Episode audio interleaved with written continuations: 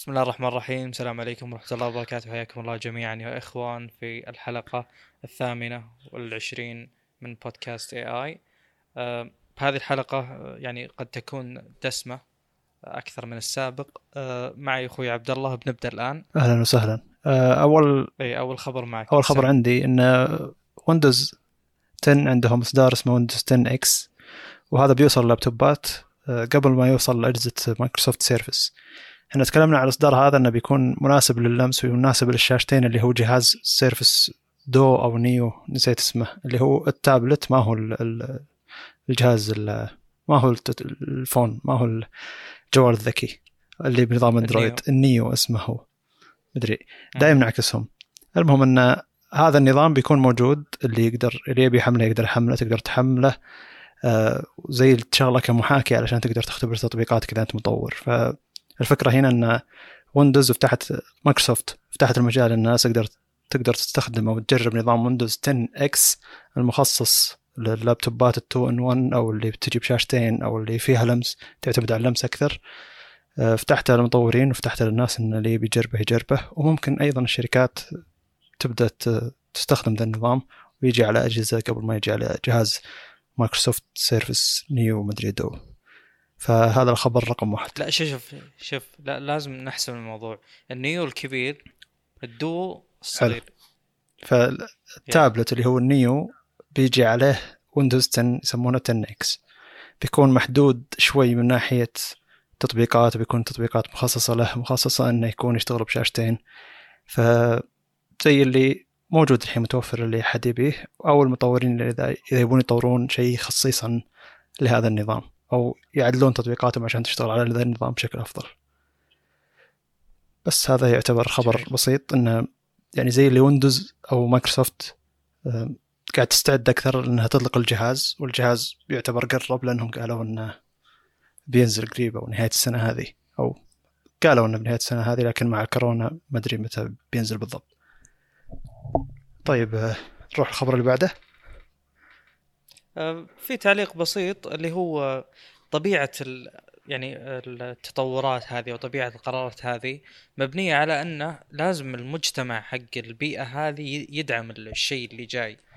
فهو هذا يعني أشوف أنه خطوة صحيحة أن يبدأ النظام ينزل على لابتوبات ثانية ال- المطورين بشكل عام يدعمون البيئة الجديدة هذه بحيث أنها يعني تنتعش وتتقدم مثل وضع أندرويد ومثل مثلا خلينا نقول لينكس آه، يعني البيئة فعلا هي اللي تدعم. يعني مو أنت مو بس لحالك تشتغل يا ويندوز طبيعي هذا الشيء.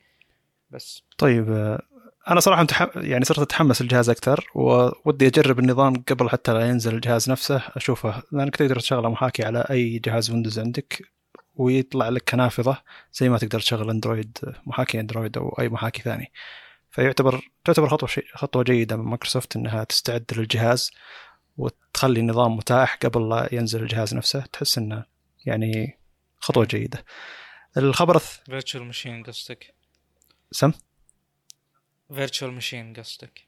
إيه محاكي ولا VirtualBox ولا VMware هو الظاهر النظام نفسه يشتغل على ال 10 X يشتغل على السيرفس Pro X ك يعني أنت لو تشغله على محاكي يصير كأنه هو النظام نفسه أنت بس. ما أدري معقد لا بس ترى نكته يعتبر متغير الحين. شنو أول كان في نظام اسمه ويندوز X أو 10 X للأجهزة التابلت حقتهم اللي هو كنت ما تقدر تقدر ما تقدر تحمل إلا تطبيقات من مايكروسوفت متجر مايكروسوفت نفسه بس. لكن حولوا الاسم الحين خلوه داخل نظام ويندوز الكامل. فيه شيء اسمه S mode اللي هو زي اللي آه، mode مخصص لل- للتابلت ومخصص للقلم بشكل أفضل. ما راح يحمل لك التطبيقات اللي ما يقدر عليها الجهاز هذا المفروض. فأنت إذا وقفت ال S mode هذا مع مع مع, مع الجهاز السيرفس جو 2 الجديد اللي تو نازل اللي بنتكلم عنه اليوم بشكل سريع آه إذا فتحته من الأساس بيكون مشغل ال S mode اللي هو مخصص إنك ما تقدر تحمل تطبيقات من خارج مت- متجر مايكروسوفت أو تطبيقات ما يقدر يشغلها الجهاز. يعني زي اللي نظام مخفف أكثر. لكنه تقريبا ويندوز كامل. لكن ويندوز 10 X بيطورونه بحيث إنه يكون مناسب جدا لللمس وللشاشتين والأجهزة القابلة للانثناء. زي ما كنا نسميه الحين الانثناء. عموما آه، ما ودنا نطول بالموضوع لأن بنرجع له شوي مع إعلانات مايكروسوفت. جميل. الخبر الثاني اللي هو OnePlus Z الناس بعد ما إن OnePlus نزلت أجهزة OnePlus 8 و8 Pro زي اللي صار فيه غضب على الأسعار خاصه محبين الشركة فتحس إن هذا زي الجهاز اللي ترضيه للناس اللي يبون سعر أرخص. فالجهاز بيجي شاشه full HD ما هي منحنيه الأطراف كاميرا حفر على الشاشة والمعالج اللي هو 765 G اللي يجي 5G وتكلمنا عن المعالج ذا نهاية السنة الماضية. ومعروف يعتبر من أفضل معالجات الأجهزة المتوسطة. كانوا ناويين يروحون ال MediaTek ل 1000 لكن ما راحوا له بحكم إنهم في علاقة جيدة بين OnePlus و Snapdragon. ف جيد اختيار المعالج هذا بالنسبة لي 765 يعتبر معالج مناسب خاصة إذا كانت على واجهة OnePlus بيكون شيء جيد. وأتمنى أن الجهاز يصير 400 دولار عليها. وما يهملون جوانب الكاميرا والشاشة. مو مشكلة إنك تنقص المعالج شوي لكن في أشياء مهمة من ناحية تجربة المستخدم بالنسبة لي أهم من نفس المعالج خاصة لتجربة الناس اللي يبون أجهزة رخيصة. هذه تكلمنا عنها مع نزول ايفون SE وتكلمنا الأجهزة الرخيصة اللي هي خيارات الأجهزة الرخيصة من سامسونج الحلقة الماضية واللي قبلها. جميل. فهذا الخبر الثاني بس. تعتبر تسريبات ما ندري متى بتنزل. احتمالية أن بعد شهر شهرين احتمالية مع ال OnePlus 8T أو 8T Pro ما ندري بالضبط يعني الشركة الحين ما في تسريبات زيادة غير كذا. آه، من وجهة نظري صراحة أشوف إنه يعني آه، مو هذا المجال اللي يعني تنتظر OnePlus تنافس فيه اللي هو معالجات الفئة المتوسطة. يعني بالعادة OnePlus على أساس إنها رمز السرعة وإلى آخره إذا تبي شيء خفيف ومن ذا الكلام. ف يعني أحس إنه طبعا هو فوق ما ان أصلا الفئة هذه الحرب فيها قوية يعني مؤخرا. يعني ما أش ما أتوقع مجرد توقعات مثل ما قلت أنت تسريبات انه مو هذا مكان OnePlus والله أعلم. رغم إن السوق مفتوح للجميع. أحس إنه زي اللي إرضاء للناس اللي كانوا يحبون الشركة عشان اجهزتها رخيصة بيعطونهم جهاز محترم رخيص زي كذا. غير إن هذيك الأجهزة اللي فعلا قاعد تبيع و OnePlus تعتبر جديدة على الأسعار اللي هي ألف دولار وفوق ف يعني تحس إنه زي اللي خطوة أمان نوعا ما إنه حتى لو ما بعنا من الاجهزه الغالية نقدر نبيع من الاجهزه الرخيصة ونمشي الوضع يعني. طيب نكمل؟ نكمل. آه، فيه خبر يقول لك إن آه، وخبر هذا مؤكد الآن آه، سامسونج مع اي ام دي يتعاونون في المعالج الرسومي القادم اللي بالأجهزة الذكية اللي هو يعني الآن مثلا عندنا Adreno مع Qualcomm Adreno مع Snapdragon المعالج نفسه مقابل Adreno سامسونج تطور مع AMD معالج رسومي جديد آه، لأن يعني اللي لاحظ السوق نوعا ما آه، سامسونج تقريبا من ال Note 9 وال S9 كانت يعني تركز بشكل كبير على ال gaming حتى من الجانب التسويقي آه، اللي يذكرون كان فيه سالفة اللي هو تقدر تاخذ أكثر من سكن مدري شلون إذا استخدمت بفورتنايت. إذا استخدمت أحد أجهزة سامسونج الجديدة ذاك الوقت. فيعني كانت سامسونج دافع فلوس اعلان يعني للإعلانات عشان تدخل سوق الألعاب. فسامسونج عندها جدية يعني في الدخول هذا السوق عشان يعني أنا الآن قاعد أحاول أبرر الخطوة هذه. فعموما التسريبات اللي ظهرت إنه هو طبعا بيكون بالجيل الجاي. يعني مثلا مقابل 875 سناب دراجون إذا كان اسمه كذا مقابل الجيل الجاي يعني. آه، بيكون آه، اللي هو المعالج الرسومي الجديد موجود. آه، فيه كم اختبار كم بنش مارك موجود على يعني الأجهزة الذكية. نفس موضوع مثلا Blender و Time Spy و Fire Strike كذا ال benchmarks الموجودة على ال PC و Geekbench و Cinebench وغيره أتوقع إنك عارف ذي الأشياء ولا اي واضحة جميل. طيب الاختبارات تقول لك انه وصل على full HD 181 frame فاصلة ثمانية آه باختبار اسمه منهاتن 3.1 آه عشان بس نحط هذا الرقم في سياق. هذا الرقم أحسن من الأدرينو 650 ب 13% آه طيب يعني هو طبعا أكيد إنه ما راح يصدم إنه أحسن لأن لازم يكون أحسن ولا وش الفائده منه يعني على الجيل الجاي. آه، لكن يعني الخبر يذكر انه فيه يعني يعني آه، قابل للتحسين. هذا مو بس اداءه الكلي آه، أيضا في أكثر من اختبار ثاني جاب فيهم مثلا 138 فريم اللي هو ازتك و و normal Aztec 58 frame. عموما أشوف أن سامسونج يعني تدفع كثير يعني بالاستقلالية عن خلينا نقول Snapdragon أنا ما أدري ليش صراحة. يعني الشركة أكيد عندها فلوس وأكيد إنها تقدر بس إنه أشوف إن جميع الاستثمارات السابقة غير ناجحة. هل تشوف انه في شيء ناجح؟ هي نق... هل تشوف انه في في تطوير hardware ي عند سامسونج تفوقت فيه على اللي ماسك السوق اللي هو Snapdragon من Qualcomm خلال خلال فترة زمنية ماضية أيام كان Snapdragon يعاني من حرارة مع 810 اي كانت سامسونج معالجاتها تعتبر أفضل ذيك الفترة لكن بعد بعدها Qualcomm نفسها توجهت إلى سامسونج تعاونت مع سامسونج بتصنيع معالج وبعدين تخلصت من الحرارة حقتها. ثم يوم عرفت إن يعني يوم بدأت تصنع معالجات محترمة وما فيها حرارة رجعت تي اس ام سي التي اس ام سي وخلاص سحبت على سامسونج. فتحس إن الحين زي اللي سامسونج ما زال عندها نقطة إنها تقدر تطور بشكل أفضل من ناحية آه، يعني تقدر تجيب معالج أفضل من المعالج اللي ماسك السوق لكنها زي اللي آه، أظن إنها نقطة توفيرية أكثر لأن دائما تشوف نسخة معالج Exynos سعرها أرخص ويرخص بشكل أسرع من نسخة معالج Snapdragon حتى عالميا. لما تشوف مثلا أمازون بريطانيا وأمازون أمريكا أمازون أمريكا يبقى سعر ال Note 10 مثلا أو ال S 20 بكل أصنافه كوالكوم يبقى سعره ثابت وما ينزل إلا بعد ست شهور أو عليها. لكن بعد شهرين ثلاثة من نزول أي من الأجهزة هذه على معالج Exynos بسرعة ينزل سعره. فأعتقد أن نقطة توفيرية أكثر من أنها آه، يبون ينافسون فعلا. لكن حاليا مع الضجة اللي صارت مع كل مراجعين اليوتيوب اللي يتكلمون عن فرق أداء معالج Snapdragon عن Exynos وحقين المراجعين الأمريكان يقولون أن Exynos ما ندري عنه والمراجعين البريطان والأوروبيين والعرب حقين اسيا تقريبا أغلبهم الا هونغ كونغ. بيقولون إن Exynos آه صرف الطاقة فيه ما هو زين وحرارته زايدة. فبعد الضجة هذه احتمالية إن سامسونج فكرت بالتعاون مع ام دي علشان تخلي الجانب الرسومي عندها أعلى والأداء تقريبا بيصير ثلاث أضعاف. معي أنت؟ إي معك. إيش دعوة؟ لا حسيت إن انقطع الصوت شوي. المهم لا ف...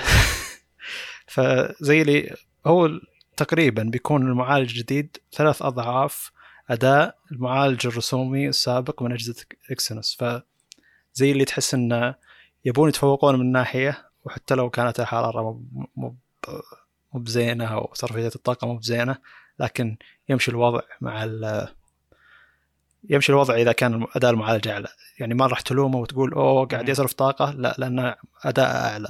ولو جاء على النوت 20 يعني إذا عجلوا فيه يعني أحس إن ذاك الوقت بيقولون المراجعين الأمريكان بيقولون في نسخة Exynos أدائها أفضل في ال GPU حقين الالعاب يروح ياخذ الجهاز هذاك وبيكون أداء Snapdragon لو ما جت نسخة 865 Plus وهذا الاحتمال الأكبر إنه بيكون أداء معالج سامسونج أفضل لكن ما أدري عن استهلاك الطاقة. الناس دايم يهمهم استهلاك الطاقة صراحة. اسلم. يعني أنا يعني من من أول وال لما نتكلم عن أداء المعالجات وتكون جدا قريبة من بعض نتكلم عن من يوفر طاقة أكثر. ودايم كوالكم تفوز من الناحية هذه. لكن إذا فرقت جدا من ناحية الأداء ما حد بيلومك بناحيه استهلاك الطاقة. لكن اي ام دي شركة عظيمة سامسونج شركة عظيمة أتوقع مع مع تعاونهم بيطلع شيء ممتاز إن شاء الله يعني. أه أنا من وجهة نظري أه فعلا يعني اللي ذكرته أنت من ناحية اللي هو يوفر على سامسونج. آه، هو نقطة منطقية صراحة اللي هو إنه يعني أكيد إن سامسونج عندها مثلا قدرة تصنيعية عالية وعندها خطوط إنتاج كثيرة فصعب إنه يعني لو ما صار في زبون لهذه المعالجات اللي هم سامسونج نفسهم آه هذه المصانع مثلا ممكن تكون فاضية أو ممكن بعد هذا كله آه يعني يكون تصنيع المعالج هذا لسامسونج نفسها وبيعه يكون أوفر لهم من إنهم ياخذون بشكل مباشر. أنا كان تعليقي ترى اللي بالبداية على موضوع الارتجال اللي هو مثلا أنا أعطيك يا ARM مثلا أنا أتوقع إنه يعني كذا الموضوع ماشي. إن ARM مثلا تعطي architecture وتعطي ال specifications حقت اللي هو وش تستخدم A 77 إلى آخره. آه، سامسونج دائما ترتجل من هذه الناحية ودائما تصنع داخليا. فهذه النقطة أشوف أنها اللي هي اللي مؤذية. يعني مثلا كأن الموضوع أن عندك آه، شخص خبير بالسوق وشخص يبي يتعلم بس إنه مرة متحمس. الشخص الخبير عارف وش يبي بالضبط وماشي صح. الشخص المتحمس كل مرة يجرب شيء جديد. أشوف إن هذا اللي حاصل مع سامسونج بسوق معالجات الأجهزة الذكية. ما أدري لكني أتمنى تغيير بالسوق وأتمنى إن أداء معالج Exynos أفضل ويرخص بشكل أفضل أكثر. فزي اللي تصير من مصلحتنا إحنا الناس اللي أو المناطق اللي يكون فيها معالج Exynos هذه الأهمية يعني أهمية إن أداء المعالجات تعاون الشركات هذه كلها نبي إحنا المحصله النهائيه، المحصله النهائيه نبي المعالج حق Exynos يصير أفضل من معالج Snapdragon كمنطقة عربية يجينا معالج Exynos وأيضا نبي السعر يرخص زي ما قاعد يرخص. فزي نطمع بالمزيد لمنطقتنا بما أننا يعني زي أي واحد الحين بيروح يشتري Note 10 ولا يشتري S 20 نروح ننصحه بمعالج Snapdragon ونقول له هذا أداء أفضل من ناحية استهلاك الطاقه ما ودك تقول الكلمة هذه ودك تقول روح السوق الحين وخذ المعالج ذاك. المعالج ذاك أداءه ممتاز صرفية الطاقة فيه ممتازة بما إنهم تعاونوا AMD مع سامسونج. أتمنى يتغير النقطة ذي وما نقدر نط... وما نروح نطالب انه لا جيبوا لنا معالج Snapdragon نطالبهم معالج أفضل يعني. وأتوقع إن تحرك سامسونج هذا مع AMD هو ردة فعل للي صاير في السوق ومن المراجعين والناس كلها يعني. فاتوقع أن سامسونج تسمع الناس بشكل أفضل. ما تو... إيه ما أتوقع أنه جت كذا من فراغ إنه أوه تعال آه، سوي لنا خلينا نطور معك آه، معالج أفضل. لا أتوقع أنه من كلام الناس الزايد عن المعالج وصرفية الطاقة فيه والحرارة والكلام هذا نلقى لنا وحش بالسوق يقدر يطور معنا معالج أفضل. جميل. طيب آه نروح اللي بعده اللي هو آه يعني مثل ما يعرفون أتوقع أغلب المستمعين بخصوص آه فلسفة وأسلوب اي ام دي مع رايزن اللي هو المعالجات ومع الانتل ومعالجات ال mainstream بشكل عام اللي هو إنه غالبا والاصل إنك إذا أخذت أي شيء من إنتل يجي معه كرت شاشة مدمج. إذا أخذت أي شيء من AMD من ناحية ألعاب يعني ما راح يجي معه كرت شاشة. أه أنا بالنسبة لي طبعا سواء أعجبك هذا الشيء ولا ما أعجبك أنا أشوف إنه أه يعني خطوة في الخيار الصحيح أو في معليش أه خطوة في الطريق الصحيح خلينا نقول أو خطوة صحيحة بالنسبة لي لأنه أه غالبا يعني إذا أنت قلت إن هذه معالجات معالجات ألعاب فالشخص اللي بيشتريها أكيد بيشتري معها كرت شاشة. خلنا نكمل وجهة النظر بعد ما أذكر يعني تفاصيل الخبر خلونا نقول. الجيل الرابع آه، من رايزن اللي هو الآن إحنا في الجيل الثالث. الجيل الرابع آه، تسربت بعض مواصفات المعالجات له. آه، في نسختين أربع نواة وثمان threads وفي نسختين ست نواة و12 thread وفي نسختين ثمان نواة و16 thread هذه المعالجات بيجي معها اللي هو كرت مدمج. طبعا التسمية للأسف يعني شوي تضيع أنا مثلا شخص متعود على إن عند انتل إذا جاك اسم المعالج وبالأخير آه، فيه F يعني إن هذا المعالج ما يجي مع كرت شاشة. الآن آه، عند AMD عند Ryzen هو الأصل يجيك مثلا 3700 3700 X. الفرق بينهم ال X يعني قابل لكسر السرعة وهذا زي انتل بس إذا جاك 3700 مثلا G G معناها إن هذا معاه. كرت شاشة. فعكس فكرة انتل بالتسمية لأن هنا الأصل إنه ما عندك كرت شاشة مدمج. آه، عموما آه، هو كما هو واضح بما أن الفئة الأعلى من يعني الموجودات بالخبر المعالجات الموجوده بالخبر 8 نواة و16 thread أتوقع هذا يدلنا على أن الفئات العليا مثلا زي 3900 X اللي 12 نواة 24 thread ولا 3950 X اللي 16 نواة و32 thread إنهم ما راح يحصلون على كرت مدمج. وبالنسبة لي هذا شيء ممتاز آه، لأنه آه، إذا وصلت للمراحل العالية فغالبا المستخدم بيشتري كرت شاشة والكرت أصلا بيكون ممتاز يعني. فبغض النظر هذا الموجود حاليا من ناحية المعالجات آه، اللي الكلام اللي قاعد أقراه إنه بيصير في تحسين كبير يعني من هذه الناحية إنه يعني ما راح يكون آه، كرت مدمج بسيط وإلى آخره. طبعا الكلام ذا ما يقنعني صراحة لأنه يعني إنك تشغل مثلا خلينا نقول 4K ب 60 frame ما يعتبر شيء صعب على كرت مدمج في جهاز قدراته عالية. يعني لا تتوقع إنه مثلا بالذات على ويندوز إنه يجيك drop بالفريمات على ال desktop ولا وأنت فاتح. يوتيوب ولا غيره. ف يعني بشكل عام ما أشوف إنه شيء يفرق صراحة اللي هو إنك تتكلم لي عن قدرات الكرت المدمج لأنه بالأخير مهما كان إذا جيت تشغل لعبة يمكن ما تشتغل أصلا. أه وجهة النظر اللي كنت أقولها برجع لها بس اللي هو إنه أه لازم نعرف المستخدمين. يعني مثلا الآن أه هذه الفئة هل بياخذها شخص بيشتغل editing فقط ولا هذه الفئة بس لل gaming إذا بس لل gaming مو منطقي جدا إني أبيع المعالج هذا مع كرت مدمج. يعني مثلا أنا الآن كنت أستخدم 6700 كي هل احتاجت الكرت المدمج مرة واحدة حتى؟ الجواب لا. يعني يمكن تحتاجه يمكن يمكن إذا صار في مشاكل بتشغيل الكرت إذا جيت تثبت النظام. يعني هي مرة واحدة أصلا طول استخدامك. آه، لكن باقي الفترة كلها الكرت المدمج مو مو قاعد يسوي شيء ولا مستفيد منه ودافع عليه مثلا فلوس زيادة. آه، الملخص يعني انه له تكلفة تصنيعية الكرت المدمج. آه، أنا أحيانا عندي المعالج في منه فئتين مع كرت مدمج ومع بدون.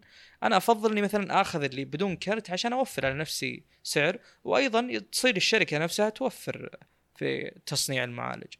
ف يعني أنا أتكلم إنه جيد وجود هذه الفئة أو وجود كروت المدمجه على فئات متدنيه نوعا ما للي ما راح يحتاج إنه يشتري كرت شاشة اللي ممكن يستخدمه كمجرد PC يعني شوف احس يعني احس ان توجه AMD من الناحية هذه إنه ما أبي يصير عندي عيب فهمت؟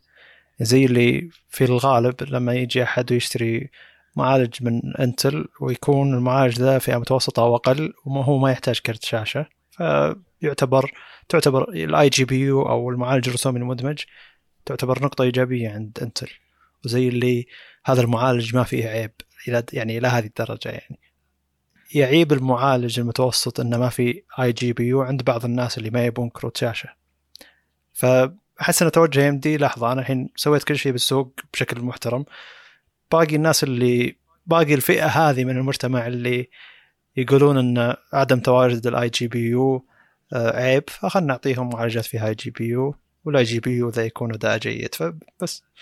يعني ما أحس إنه توجه لأجل تطوير شيء معين ولا آه، يعني عندهم وجهة نظر إن ال iGPU يمكن يمكن قد يكون كافي لتشغيل بعض الألعاب ولا شيء لا. أتوقع إنه بس توجه إنه علشان ما يكون عندنا عيوب وعلشان ما نفوت أي فئة من المجتمع. لأن إي بالضبط. يعني نغطي فئاتك إي لأن الحين زي اللي AMD زي ما قلنا حتى البودكاست الماضي تكلمنا أن AMD ما خلت شيء يعني ما خلت أي فئة من فئات المعالجات ما ما ما أبدعت فيه فتحس إنه باقي باقي الشيء ذا البسيط اللي هو تعتبر حتى لو إنها تعتبر فئة بسيطة لكن عطهم حقهم إنه ما يقدرون يقولون إن هذا الشيء عيب موجود في AMD زي. زي أي شيء يتخلص منه المجتمع والتقني بشكل عام لكن يظلون في ناس متمسكين فيه وتجي شركة تحطه ك علشان الناس المتمسكين فيه. أحس إن الحين شيء ذا صار مع منفذ 3.5 مع إنه منفذ مفيد جدا لكن وفي ناس متمسكين فيه لكن الأغلب الحين توجه للاسلكي وتحس إنه يعني زي اللي يستخدم سلك هذا شخص قديم ولا غلط ولا ماني محتاج شيء هذا. لكن الشركة اللي تقدمه أوه تعتبر ميزة إضافية. هذا الجهاز ما فيه عيب حتى 3.5 فيه. ف زي النقطة اللي ممكن تحتاجه يعني أو إذا ما توجهت للشيء ذا تبيه يعني. أعتقد إن هذا تفكير الشركة يعني.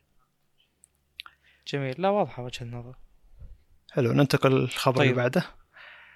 طيب مم. الخبر ذا إن في إعلانات سريعة مايكروسوفت وآبل آه، سووها على شكل آه، يعني إعلانات مباشرة حتى يعني حتى ما سووا مؤتمر أو تصوير أو شيء شيء يعني ما سووا مؤتمر حتى في في شركات سووا مؤتمر افتراضي إنه ما في أحد لكن إحنا قاعد نلقي اللي علينا. لكن AMD لكن أقصد مايكروسوفت وابل زي اللي أعلنوا بشكل مباشر حطوها على حطوا متى الأجهزة دي تنزل بالسوق مايكروسوفت أعلنت عن آه، سماعات headset جديدة وما اختلفت عن الماضي لكن في نسخة منها سوداء.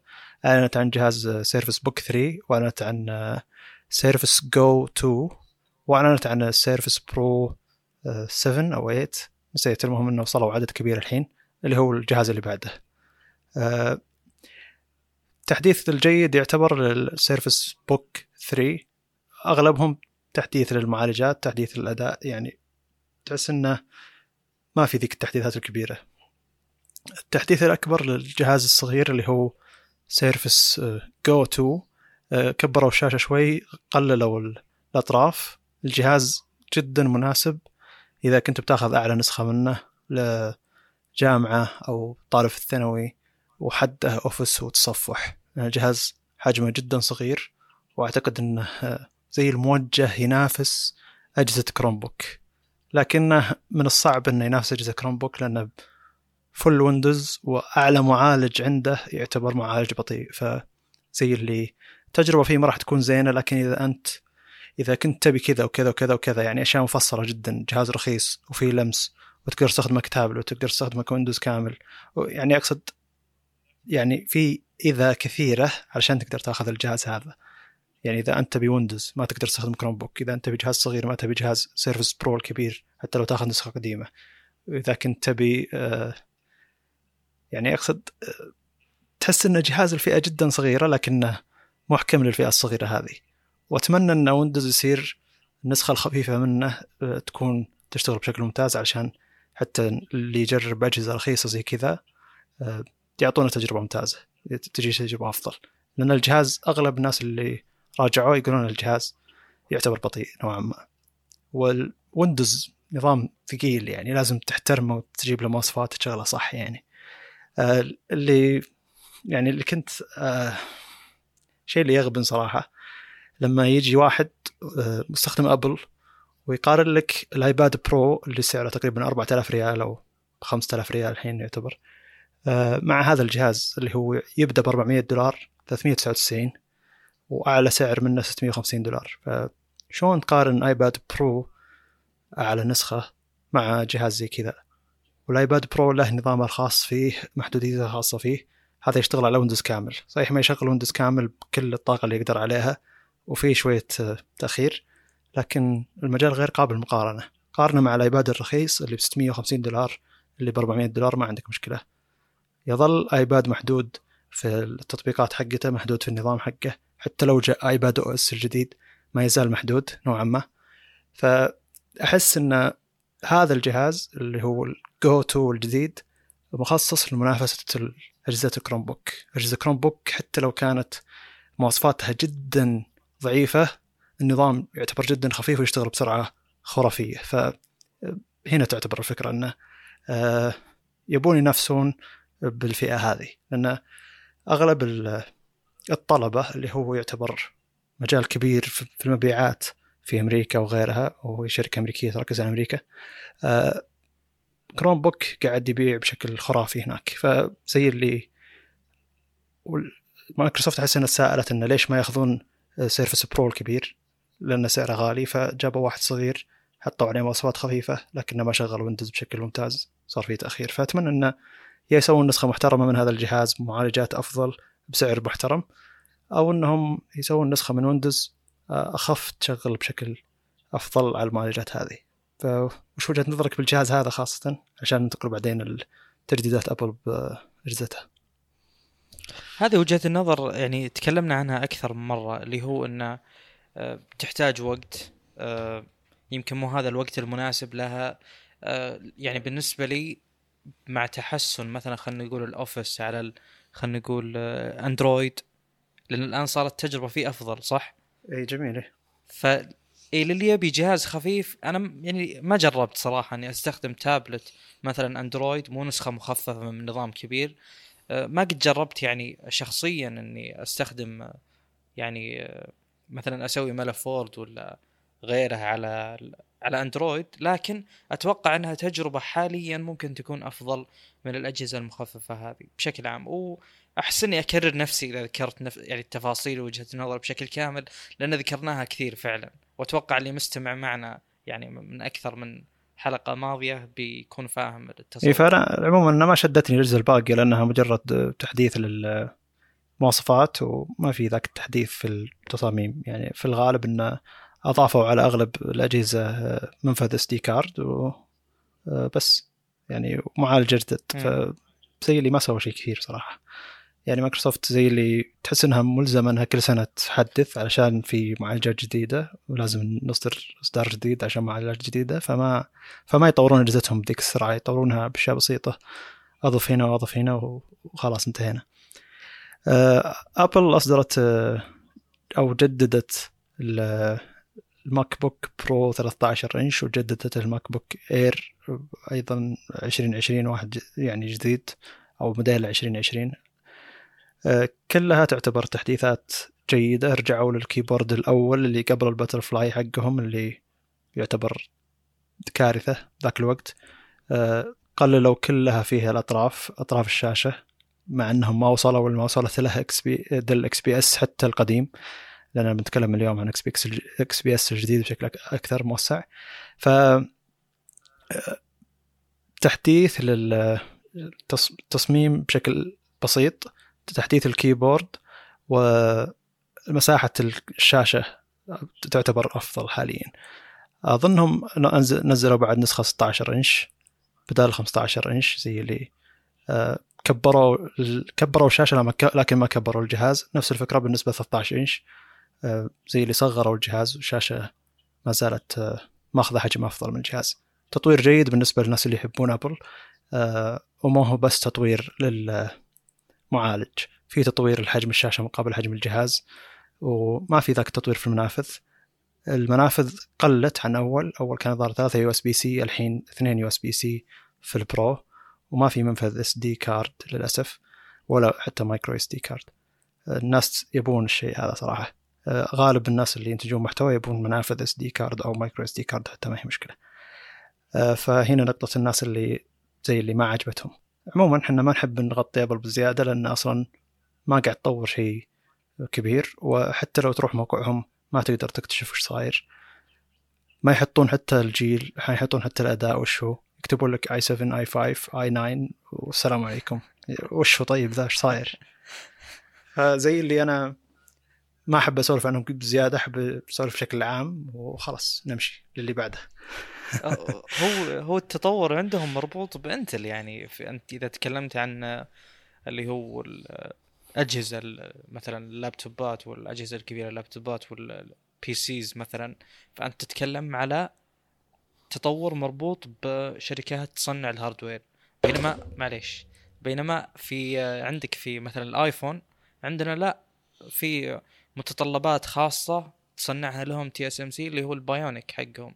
فبالنسبة لي النقلة الهاردويرية مفروض بالآيفون أكثر جذبا من النقلة الموجودة على آه، لابتوبات أبل بالتحديد لأنها فعلا فعلا فعلا ما ما في شيء. يعني هم ما يقدرون يطلعون من الدائرة اللي هم فيها لأنهم مربوطين بالمصنعين الموجودين تماما. يعني مثلا نزل آه، معالج آه، إنتل الجديد خلينا نقول على وقت ال 8500 مثلا U 8550U.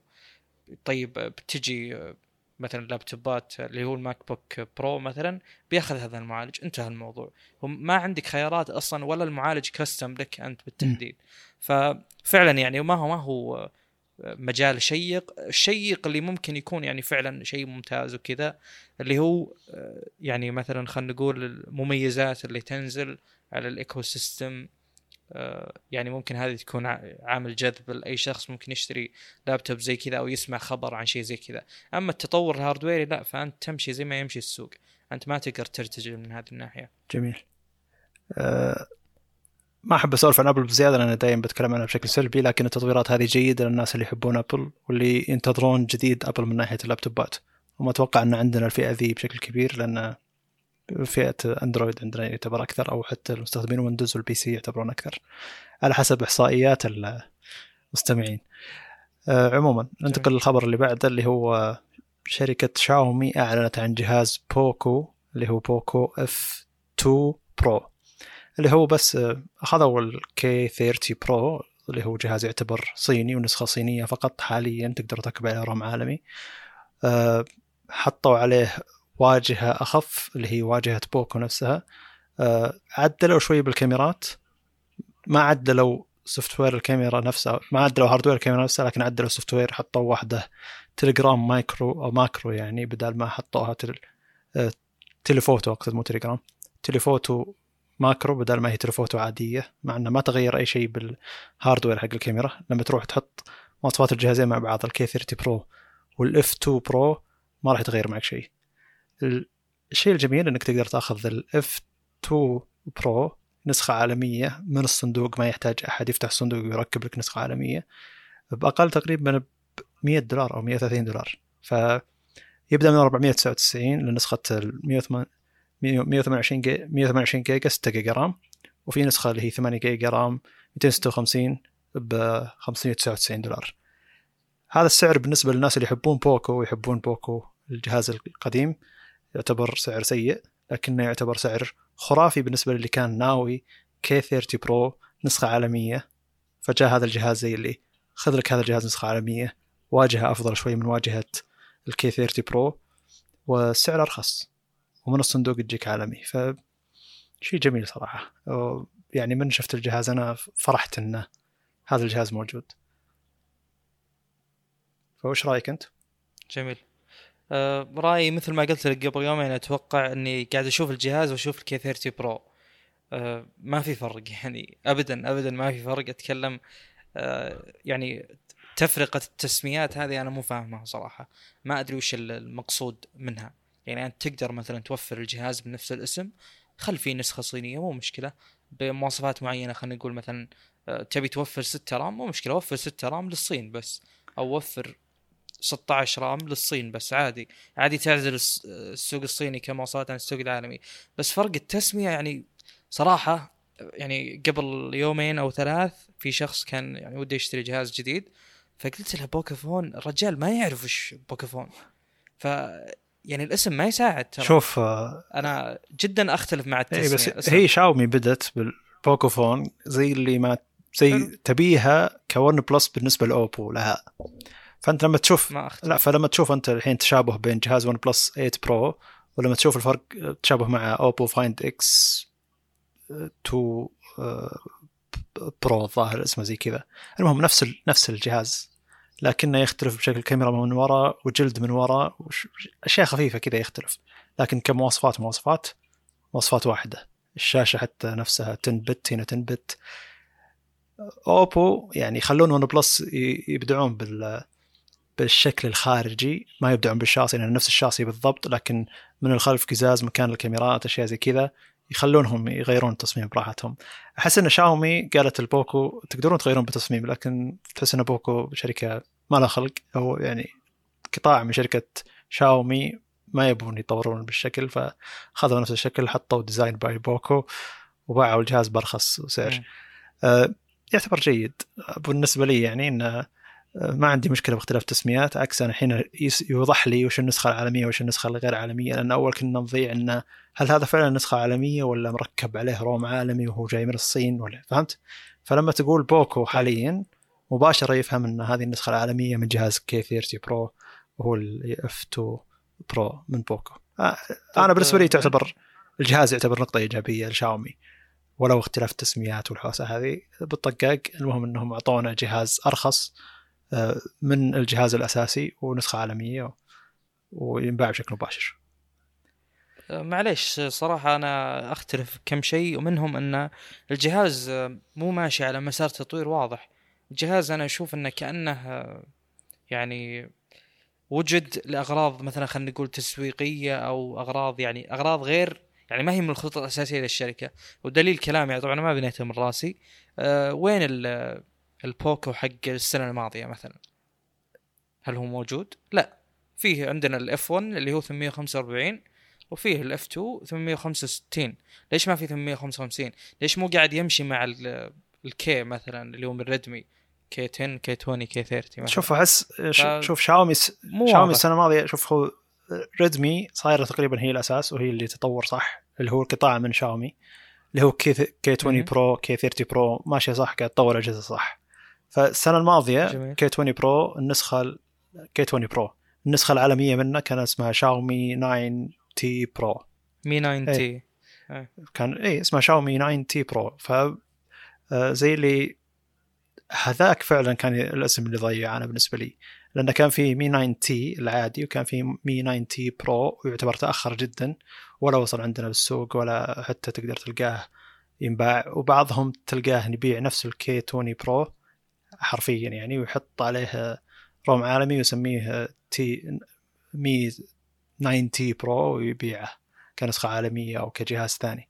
فالحين زي اللي آه ديزاين باي بو في شيء ما ذكرته. يعني أقصد زي اللي ينباع بشكل رسمي هو اللي اللي هذا شيء. المي 9 برو 5 جي. هذا أيضا يلخبط بعد. فكان في مم. حوسة. اي صحيح. واللي يخرش أكثر إذا شبكت بلوتوث ولقيت اسم جهازك مي 9 تي وهو مي 9 تي برو وهو شو كي اسمه؟ 20 برو. وهو كي 20 برو مثلا. هذا شيء سيء. اي فأنا بالنسبة لي طب حاليا البوكو حل هذه المشكلة؟ لا ما حلها. بالنسبة لي أنا حلها لأنه أول شيء ينباع هو بشكل رسمي. هم نفسهم بوكو موجودين يبيعون بعلي اكسبرس وجير بيست ويبيعون بأمازون ويبيعون فالتوفر الإلكتروني إنك تطلبه بشكل مباشر موجود. ما يحتاج تروح أي بائعين ثانيين. موجودين بعلي اكسبرس أو غيرها علشان تروح تاخذه منهم. وما تدري عن البائعين ذولي قاعد يبيعون نفس ال آه، مي 90 برو ولا قاعد يبيعون كي 20 برو مركب عليه ROM عالمي. فأقصد إنه بالنسبة لي حلوا ذي المشكلة لكن ما حلوا مشكلة إنه نفس الجهاز نفس الت... غير غير التسمية. لكن الجهاز نقطة إيجابية. أنا الحين يعني بضمير مرتاح أقول الواحد روح خذ بوكو إف 2 برو وخلاص ارتاح كأنك ماخذ كي كي 30 برو نسخة عالمية. فأريح تعتبر يعني. جميل. جميل. طيب نكمل. كمل. آه الخبر هذا متعلق بتصنيع المعالجات وغيره. آه، إحنا ذكرنا في أكثر من مرة آه عن احتمالية تأخير تصنيع ونزول بعض فئات أو معماريات معماريات المعالجات مثلا. الشيء الغريب صراحة أن إلى الآن ما في أي علامات لتأخير أي شيء 865 ولو انه أتوقع كان جاهز أصلا. نزل بوقته والموضوع ماشي تمام ولا في أجهزة تأجلت أجهزة ذكية أتكلم تأجلت بسبب ال- اللي هو مثلا كورونا يعني نهائيا. في مجالات كثير آه، تأجلت إطلاق سيارات تأجلت. لكن آه، يعني هذا اللي مستغرب منه إنه صراحة انه كل شيء ماشي بالنسبة للجوالات. أتوقع لأن الطلب عليها مثل ما هو خلينا نقول. ف يعني بالنسبة للشركات هذا مجال يستحق الاستثمار فيه مثلا. عموما الخبر يقول إن تي اس ام سي مع اقتراب موعد مثلا إنها تصنع الخمسة نانو آه، بتفتح آه، مصنع جديد. آه، مصنع هذا بأريزونا مو مهم المكان لكن المهم إنه يعني ما هو هذا الشيء ما هو مؤشر إلا على وجود مثلا زيادة طلب على خلينا نقول المعالجات. ف يعني هذا أتوقع إن الخبر نقدر نستفيد منه انه كل شيء بيمشي على وقته غالبا. إنه ما راح يتأخر. طبعا هذا الخبر أكيد ما هو يعني إشاعة أو يعني خبر تم وصار في مؤتمر وتكلموا على إنهم بينزلون ال- الخمسة نانو أو بيفتتحون المصنع اللي بيكون مخصص غالبا. آه، من اللي ممكن يشتري من هذا المصنع؟ زي يعني السوق المعتاد آه، هواوي مثلا وأبل وغيرهم. آه، هذا بشكل عام يعني الخبر. وهذا الشيء الغريب صراحة يعني أكرر نفس الموضوع. أن ما في أي علامة لتأخير تصنيع الأجهزة الذكية نهائيا نهائيا. لا زال في مؤتمرات لا زال في بيع كل شيء ماشي زي ما هو عليه. أشوف أنه شيء عجيب صراحة يعني. هل هو آه، يعني نقول الاقتصاد الأقوى عشان كذا مستمر وشيء حساس؟ ممكن. أنا انتهت وجهة نظري هنا. أيوه. أه. سمعتني هو لا صوتك قاعد يقطع قبل شوي بس مو مشكلة كمل. لا بس أبد خلصت أنا أقول إنه غريب إنه ما تأثر قطاع ال يعني الج... مثلا خلينا نقول الجوالات في الفترة الأخيرة. كل شيء قاعد يتأثر مثل ما ذكرت مثلا موضوع السيارات آه، ممكن اللابتوبات تتأخر بس الجوالات نهائيا ما تأثرت ابدا. ما أذكر ولا شيء ما قد سمعت إنه في جهاز تأخر اطلاقه عشان مم. اللي هو كورونا مثلا نهائيا. شوف هذا دليل على أن التطوير مسبق يعني جدا مسبق على عشان عشان ينزل الجهاز. فإذا قربنا من الإعلان ثلاث أربع شهور خمس شهور الجهاز أصلا خلاص محددين وشه تقريبا. آه، شيء ثاني إنه تأثر المبيعات عموما. آه، تقريبا أقل الربع ذا يعني الربع الأول من 2020 أقل ب 30% من مبيعات الربع الأول ب 2019 30% و40% تقريبا نسيت. لكن والربع الثاني قريب تجي نتائجه فبتوقع إنه أقل بكثير نسبة نسبة وتناسب مع السنة اللي قبلها. مع إن الربع الأول من 2020 كان أول شهر أو شهرين ترى تعتبر جيدة وما فيها ذاك الصيت كورونا يعني. فمع ذلك كان فيه 30% نزول في المبيعات. عموما 2019 كام كاملة يعني كان فيها نزول عن 2018 في المبيعات ففي نزول المبيعات لكن قوة في التطوير علشان قوة المنافسة وكثرة الشركات. فهذا المتوقع يعني إنه ما ندري إيش بيصير. لكن الشركات تطور وتنافس بعض. هذا شيء شيء يعتبر جيد صراحة. جميل. طب نكمل. كمل. الخبر هذا بالنسبة لي شيق جدا صراحة وإن شاء الله يعني إن شاء الله انكم ما مليتوا آه إلى الآن. حلو. آه يعني ما أدري أنا أحس إنه نوعا نوعا ما الكلام ممكن يكون ممل لكن ممكن ما يكون هذا الشيء صحيح. آه اللي هو بلاي ستيشن 5 طبعا أنا بالنسبة لي مو متحمس لأنه ما راح أشتري أصلا مهما كان يعني. آه مو مشكلة شخصية معه بس إنه ما راح يوفر لي أداء أفضل نهائيا ولا إني حريص بشكل عام على الحصريات. يعني هي مرة واحدة جربتها وخربت علي التجربة بسبب يعني ضعف الأداء اللي ما يخليك يعني تقدر تلعب الشيء هذا. يعني مثلا كأنك تقول إنك تبي تلعب لعبة قديمة على جهاز قديم ما يقدم لك الا 30 frame و response time سيء ويعني هذا جزء من التجربة جزء من ال gameplay. فأنت كأنك تضعف اللعبة نفسها بشكل عام. ف يعني أنا عن نفسي ما مستحيل أفكر أشتري هذا الجهاز بس اللي أبى أوصله الآن أن في اختبارات نزلت. أنا من زمان أنتظر الاختبارات ليش أنتظرها؟ لأن في كثير ناس ما لهم اطلاع مثلا بهذا المجال خلينا نقول قالوا أو صدقوا الأخبار اللي طلعت بالبداية وإلى الآن هي ما يعني ما هي كذبة حرفيا بس إنه ما في أي شيء يؤشر إلى أنها صحيحة. أنا كلامي كله ألغاز أتوقع.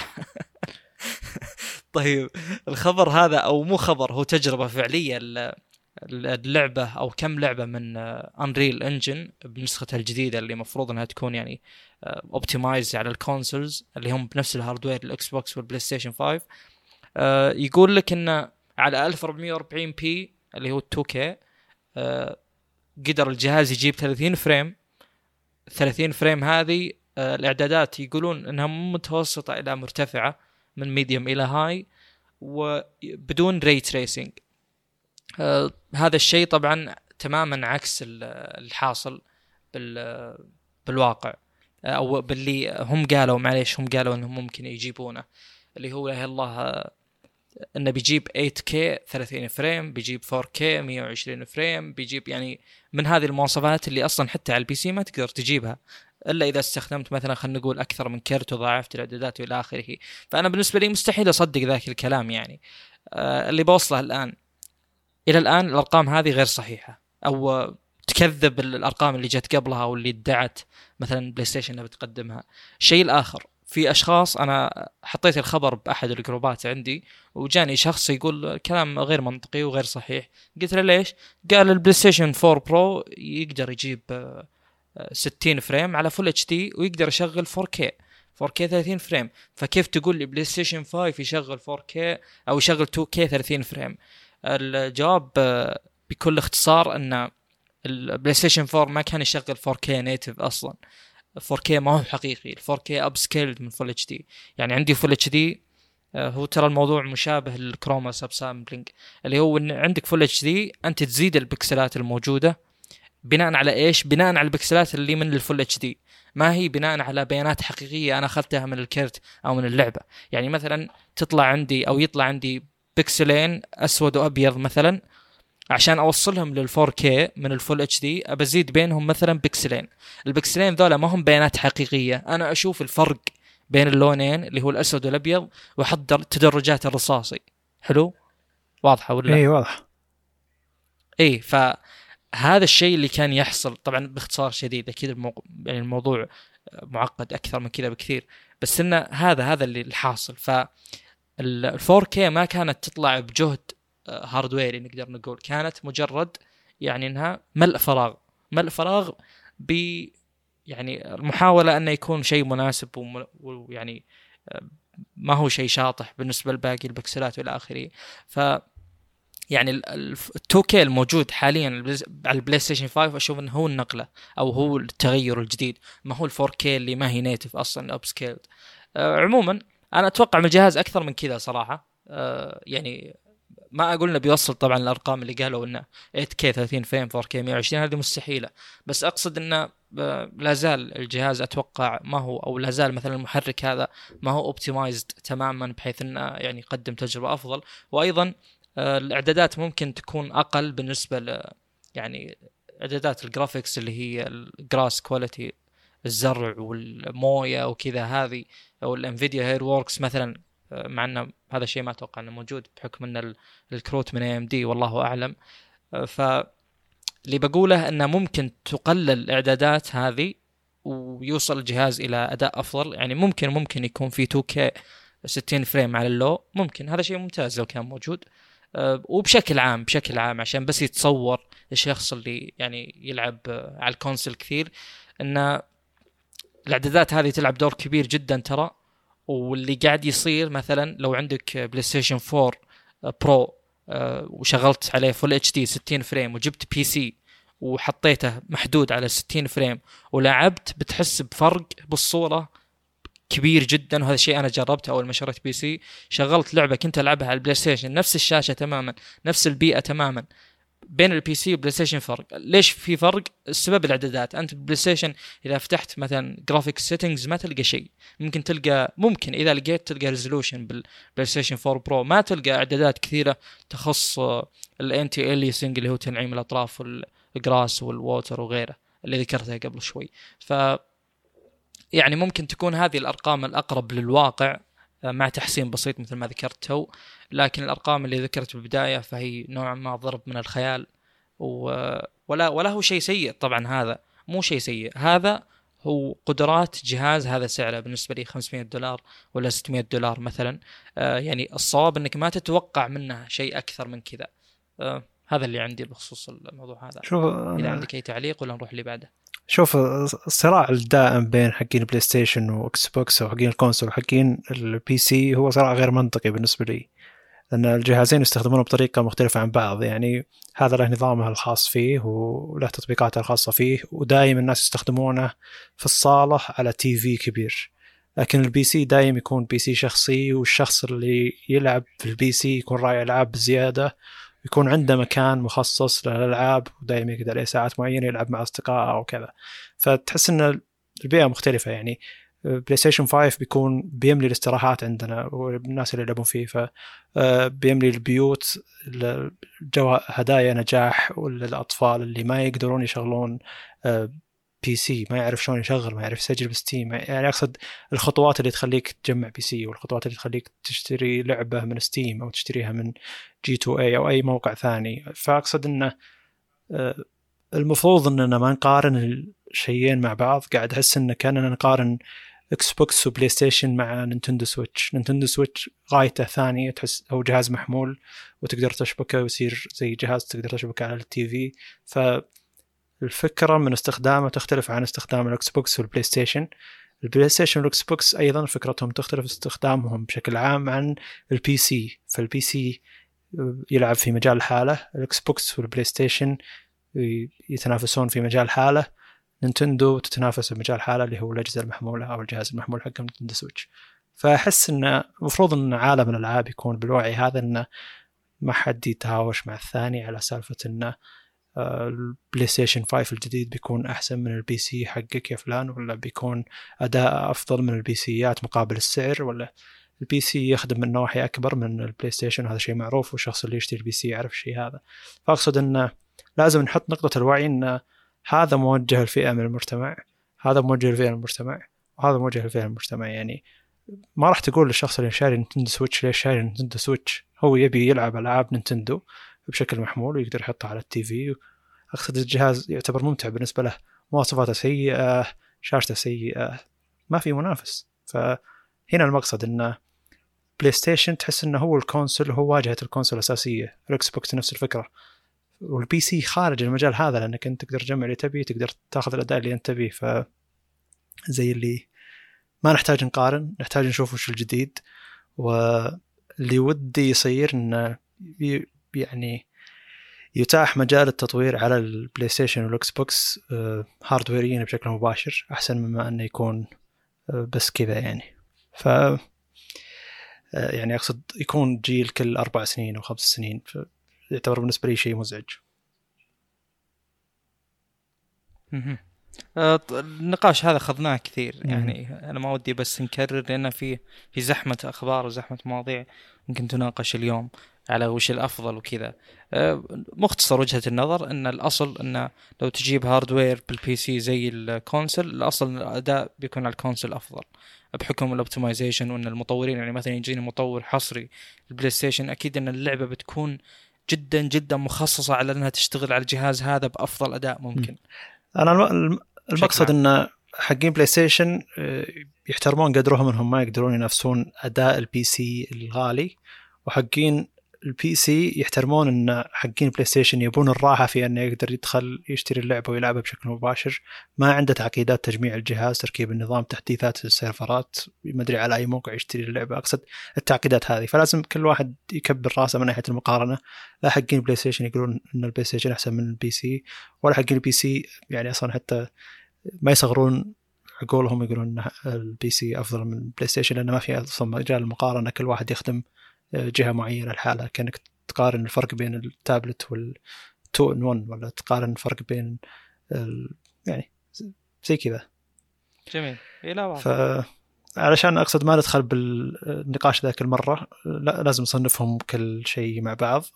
من الجيد المقارنة ال hardware ية البحتة مقابل الأداء بين البلاي ستيشن وال PC اللي يكون بنفس السعر. هذه مقارنة جميلة نوعا ما للشخص اللي عنده نفس الميزانية ويقدر يشتري أو يجمع اللي يبيه. لكن الأشخاص اللي مهووسين من الناحية هذه بأي شيء آه، مو مشكلة. حب بلاي ستيشن روح اشتري بلاي ستيشن حب ال PC روح اشتري PC. حب الإكس بوكس روح اشتري بوكس. كل شيء يخدم شيء معين. وحنا نترقب إنه يكون أفضل اداء مقابل السعر في كل النواحي يعني. طيب تمام. ننتقل لاجهزه Dell XPS 2020 آه، جهاز Dell XPS هو اللي غير مفهومنا تجاه اللابتوبات من ناحية الحجم مقابل حجم الشاشة اللي هو أول جهاز صغر أطراف الشاشة علشان تصير الشاشة حجمها كبير والجهاز حجمه صغير. كان جهاز مبهر في 2015 أو 2016 تقريبا. ومشوا على نفس الجهاز تقريبا كل سنة إلى 2019 حدثوا فيه كم شغلة يغيرون مكان الكاميرات ينزلون منه 2 in 1 ينزلون منه اصدار كبير وصغير 13 انش و15 انش لكن في 2020 المهندسين حقين Dell, Dell آه، طوروا ال XPS من جديد من الصفر وحطوا جهاز عظيم. من درجة التصميم القوي للجهاز والأطراف اللي تحس إن الجهاز ما هي موجودة أو الشاشة ما في لها أطراف أصلا إذا حطيت Dell XPS سواء 15 انش أو 17 انش بجانب الجهاز القديم من Dell XPS ال 15 إنش تحس ان Dell XPS 15 15 إنش 2019 وقبله تحس إنه جهاز قديم. يعني إلى أي درجة غير معقولة إن جهاز Dell XPS اللي غير التصور عن أطراف الشاشة النحيفة في اللابتوبات يكون شكله قديم قدام Dell Dell XPS الجديد. مع إنه Dell XPS القديم في السوق يعتبر أفضل جهاز مستغل أطراف الشاشة فالناس اللي يوم نزل اجهزه ال MacBook الجديدة MacBook Pro 13 إنش و16 إنش اللي استغلت مساحات الشاشة وال Surface Pro X وأجهزة هواوي والدنيا ذي كلها كانوا يقارنها على طول بال Dell XPS مقابل استغلال مساحة الشاشة مقابل الجهاز. لكن زي اللي Dell Dell نفسها جت وسوت مفاجأة إنها خلت من تصميم الجهاز الجديد شكل جهازها اللي قبل اللي كانوا الناس يعتبرونه أفضل ما في السوق من ناحية حجم الشاشة مقابل الجهاز هو شكله يعتبر قديم قدام الجهاز الجديد ف شيء مبهر جدا. والشيء المبهر أكثر إنهم صمموه من جديد ما بنوه على الجهاز السابق نهائيا. فشيء جدا مبهر. وللحين ما في نسخة 13 إنش فاتصور نسخة 13 إنش بتكون يعني حجمها حجم أجهزة ال 12 إنش 10 إنش. ما أدري كم بيصير حجمه مقابل إنه 13 انش جهاز صغير زي كذا. إذا كانوا بينزلون 13 انش. فشيء جميل. مبهر. معالجات جديده آه، حق الجيل العاشر انتل. ما أدري إذا كان في نسخة AMD لا ما في للأسف. هذا الشيء اللي يعني المأخذ اللي مزعلني نوعا ما. آه، نسخات آه، النسخ جدا مختلفة. يعني الجهاز تقدر تأخذه بأقل نسخة شاشة Full HD بدون لمس زي كذا وتقدر تأخذه بأعلى نسخة. شاشة 4K مع لمس مع أعلى مواصفات تقدر تقدر عليها. ففي تنوع في ال 17 وال 15 انش من ناحية المواصفات والرام والمعالج اللي تاخذه تقدر تاخذه وأيضا حجم مو حجم الشاشة دقة الشاشة وإذا كانت لمس أو لا. فتقدر تروح موقعهم وتشوف الأسعار ذي. الصغير يبدأ من 1200 دولار الظاهر أو 1300 دولار والكبير يبدأ ب 1200 1200 دولار ال 15 انش وال 17 انش يبدأ من 1500 دولار. الفرق الأكبر بينهم في المبردات المبرد حق 17 إنش هم يقولون بنفسهم إن مطور المبرد هذا خصوصا مراوح يعني التبريد خصوصا الجهاز 17 إنش ما قدروا يحطون نفس المراوح ذا والمبرد على ال 15 إنش لأنه يعتبر أصغر. آه وزن الشاشة وحجم الشاشة آه الفتح بيد واحدة آه منفذ SD card منافذ USB-C منفذ 3.5 آه، الجهاز متكامل بشكل عجيب ونقلة نوعية من ناحية التصميم. الجهاز من الأسفل خاصة 17 إنش ما تح... ما في أطراف. الجهاز يطلع من نهاية القطعه اللي تحت. يعني هو اللابتوب يجي قطعتين شاشة و keyboard أو القطعه اللي عليها keyboard. ف 17 إنش يطلع مباشرة من تحت ال... ال keyboard على فوق. فتحس فما فيه أي متاهة أو ما في أي مسافة تحت تحس إن الشاشة مشبوكة تحت بالجهاز من قوة ما اننا مستغلين كامل مساحات الجهاز والمبهر أكثر إن الكاميرا حاطينها فوق ما حاطينها في ال keyboard زي ما تسوي هواوي ف شيء مبهر يعني آه، التحديث لل hardware حق ال PC وكذا الأرقام مبهرة فعلا لكن عندهم مساحات ويقدرون يحطون مبردات ومراوح. شيء يعني عندهم مساحات يقدرون عليها.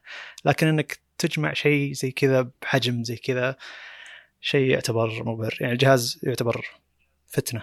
يعني أي واحد بيشوفه بيقول لك وش ذا الجهاز اللي خلى الدل XPS اللي قبل شكله يعتبر قديم.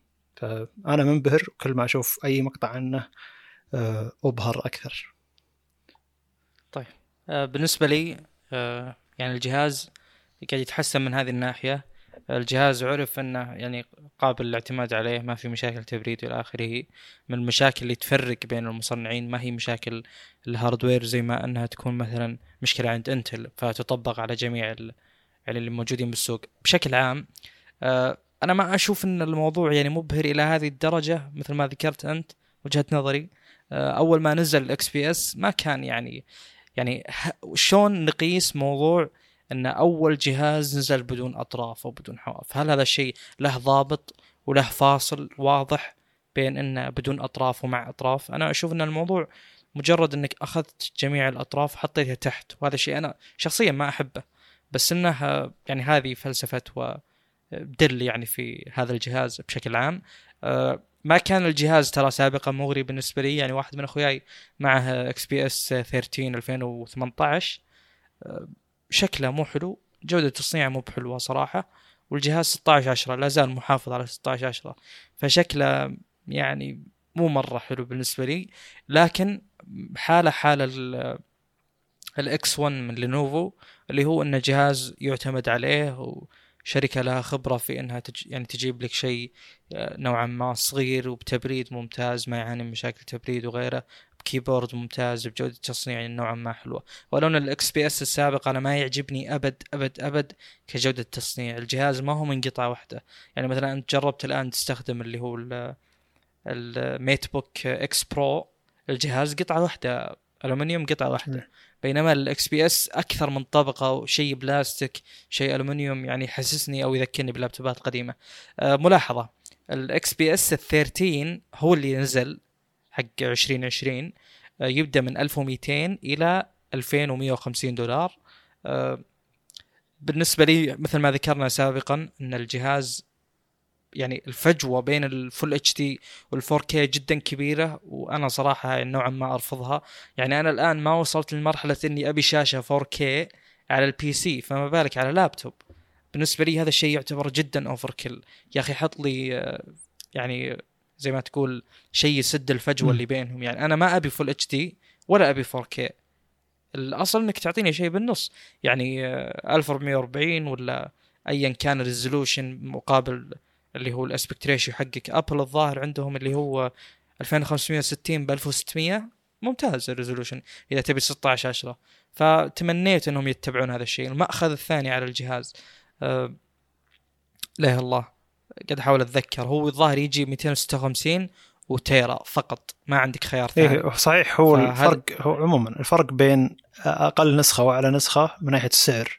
يعني فرق السعر كبير وفرق ال- ضعف. إيه، فرق السعر كبير وفرق المواصفات كبير. ففرق حجم الشاشة والرام والمعالج وفرق دقة الشاشة. أقصد مو حجم الشاشة يعني.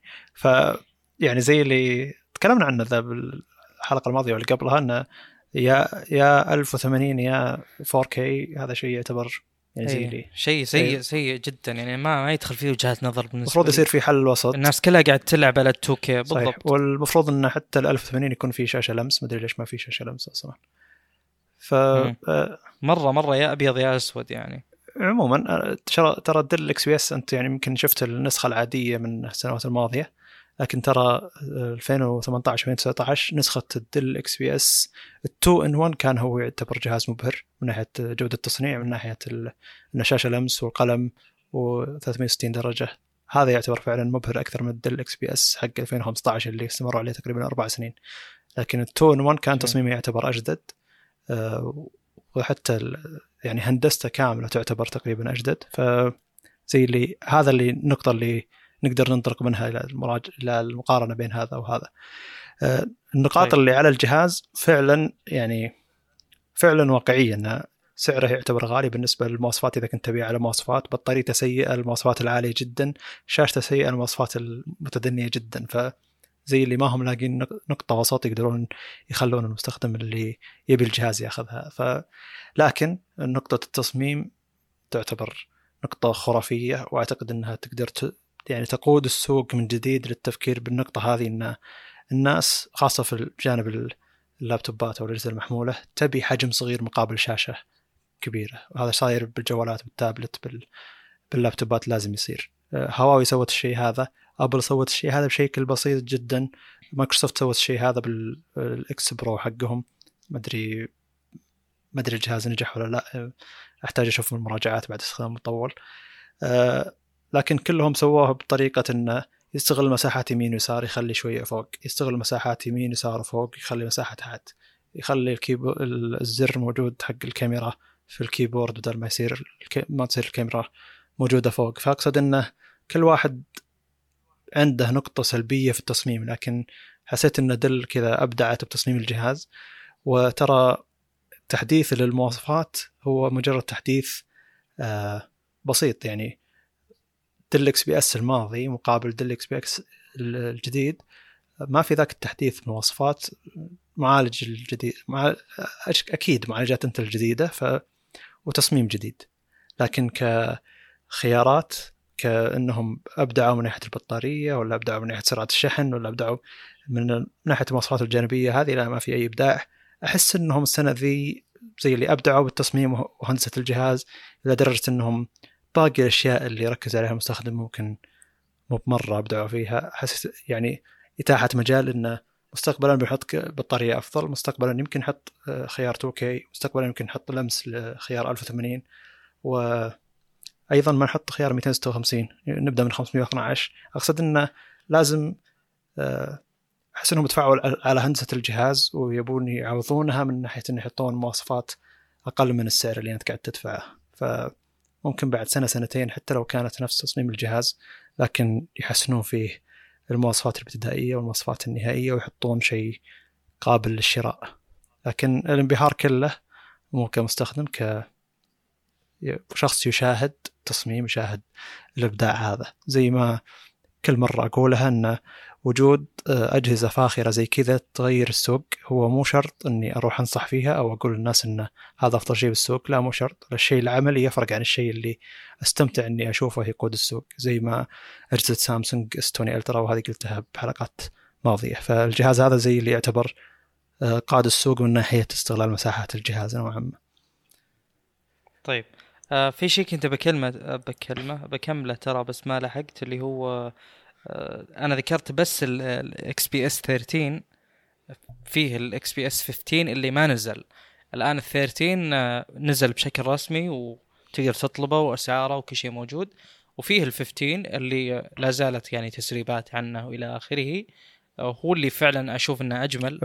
آه، الشكل يختلف بشكل بسيط بين الاثنين آه، بس بشكل بس عام في 17 انت آه، 17 لا أنا أتكلم الآن عن ال 15 أنا ما أدري شيء عن ال 17 لا في أنا كنت حاط الخبر على أنه حديث عن ال 15 أه بعلق تعليق بسيط. أه والله أعلم أن ال- الفرق كزيادة مواصفات انه بدل ال 1 تيرا SSD تقدر تاخذ 2 تيرا والفرق الآخر انه تقدر تاخذ آه، 64 RAM بدل آه، 32 RAM.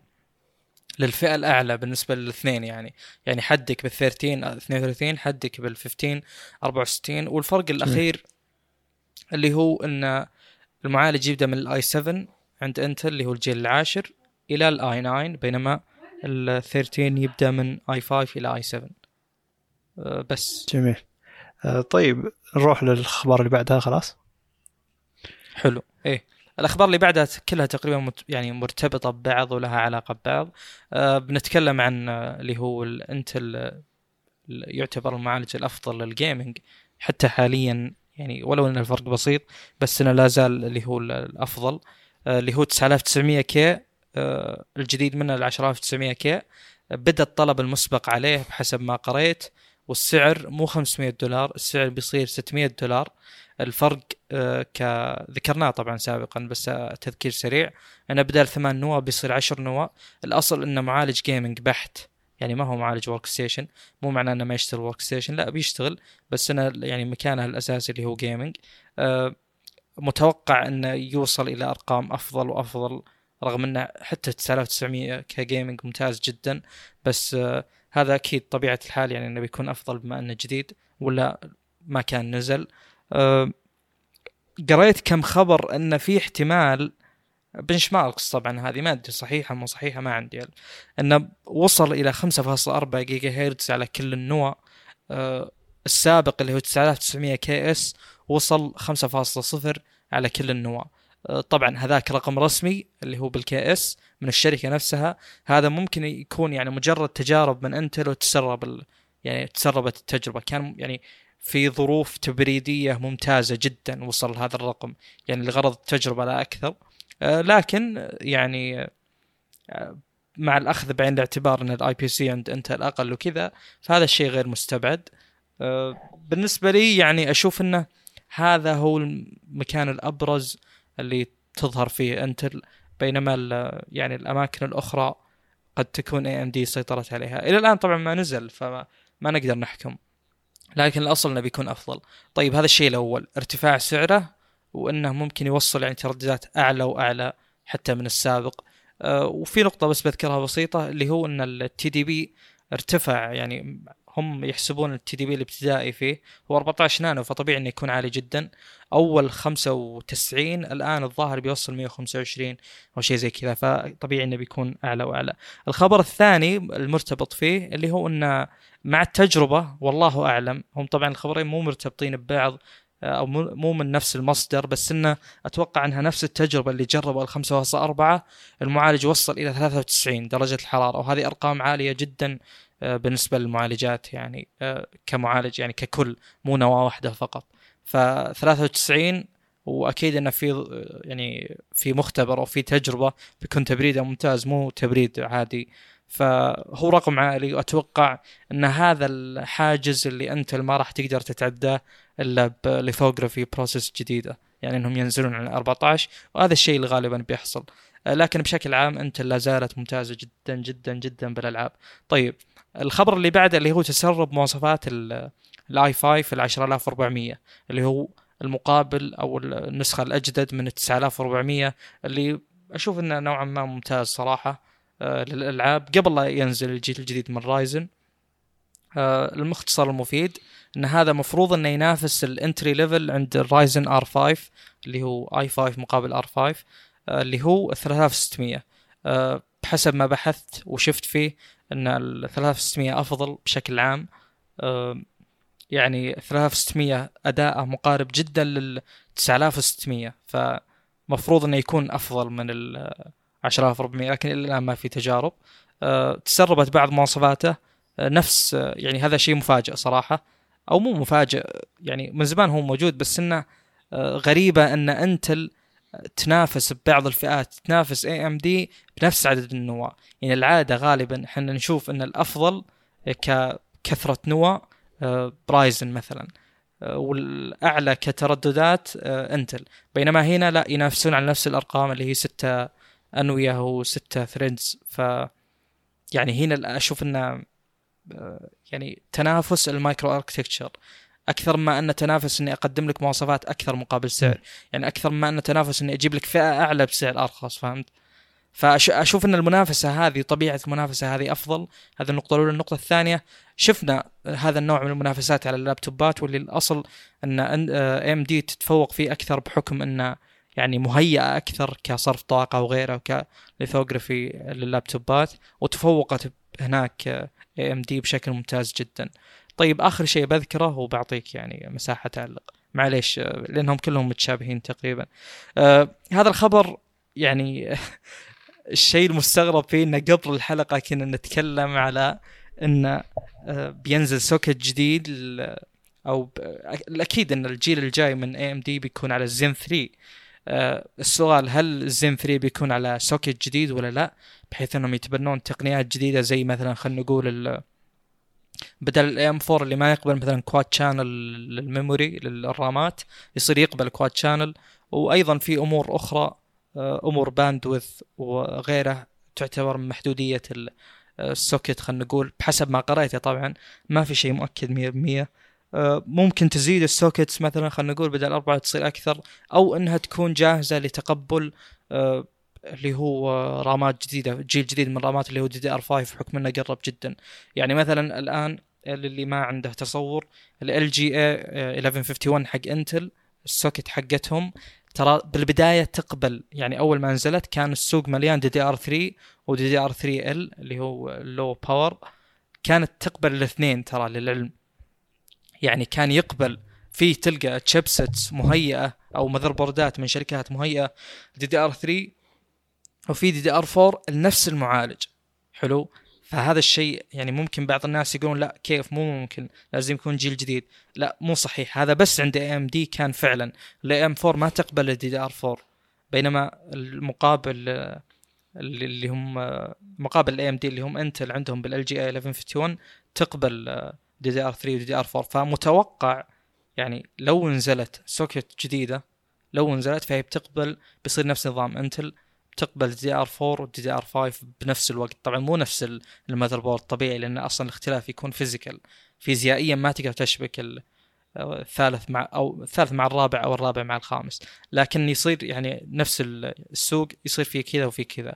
أو نفس مصنعين ال motherboard ات عندهم كذا وعندهم كذا. طيب الخبر هذا يقول إن إحنا كنا مختلفين هل الجيل الجديد بيكون ب socket جديدة أو لا؟ الخبر هذا يقول أن الجيل الجديد اللي هو الزين 3 بيقبل مع ال X 570 وال B 550 فقط اللي هم الجيل الحالي آه، اللي هو إحنا الآن مثلا يوم نزل الجيل الثالث آه، قالوا إنه يشتغل مع ال B 450 وال X 470 آه، ممكن الجيل الجديد يصير بس يقبل الجيل الحالي ما يقبل الأجيال السابقة. ما ندري. هذه مجرد تسريبات. لكن بنكمل مع موضوع أبيك تكمل بس على موضوع نقاط البيع وكذا. مو نقاط البيع يعني أماكن بيع. نقاط البيع selling points يعني ميزات جاذبة للشراء اسلم حلو. إحنا الحين آه، كنا نتكلم أول عن إذا شريت معالج AMD احتمالية لو يعني مستقبلا لو بت لو بتغير معالجك إلى معالج AMD قادم آه، ما تحتاج تغير motherboard لكن مع تغير ال socket مع المعمارية الجديدة اللي هي الزن 3 بتضطر إنك تغير ال motherboard عشان تقدر تطور حتى لو كان معالجك الماضي AMD إلا إذا كان عندك أحد ال وش هي ال B 55 و... آه إيه. هذه بتقبل المعمارية الجديدة؟ B 550 اللي هو B 550 حلو B 550 أقصد. إيه. جميل. هذا ال motherboard الجاي بيعلنون عنه قريب أو بينزل قريب. آه، أتوقع إنه نازل الآن بالسوق هو يعتبر الفئة الأقل. يعني مثلا أنت الآن ما راح تاخذ شيء high end وما فيه آه، يعني VRMs كثيرة. هذا يعتبر ال entry level جميل. كلهم ترى نفس الشيء عادي أشغل هذا على هذا بس ال X 570 يوفر ميزات أكثر اللي هو لا. زي آه، عدد ال lanes وعدد جميل جميل. الحين ال bandwidth أوسع. أبي أوصل لنقطة ان هل المعالجات اللي بمعمارية جديدة بتقبل تشتغل على ذا الم... ذا ال motherboard الاثنين؟ معمارية زن الأصل أي نعم. إيه. الأصل اي إيه. فالمفروض يعني يعني هذا الكلام يعني إن ال socket ما راح يتغير. بت... ما راح. بس ال chipset. جميل. ال... ال architecture بتتغير طبعا. يعني ممكن يجينا 5 نانو. حلو حلو. الحين اللي, اللي أنا احاول اتصور أفهمها بشكل أفضل. أه لو أنا كان عندي 3600 3800 3700 أه وبعد سنتين اللي هو على نفس المعمارية زن 3 اللي هي اللي تعتبر أجدد المعمارية حقتي اللي هي زن 2 أه لو بحدث المعالج هذاك الوقت أقدر أحدث معالج نازل ذاك الوقت لو ما تغير ال socket. لكن هل الجيل الجاي بيتغير ال socket ولا لا؟ هذا الحين السؤال يعني بيصير. أنا أقول لك إنه على كذا مستحيل يتغير. ال socket نفسه physical يتغير فكيف ركب جميل.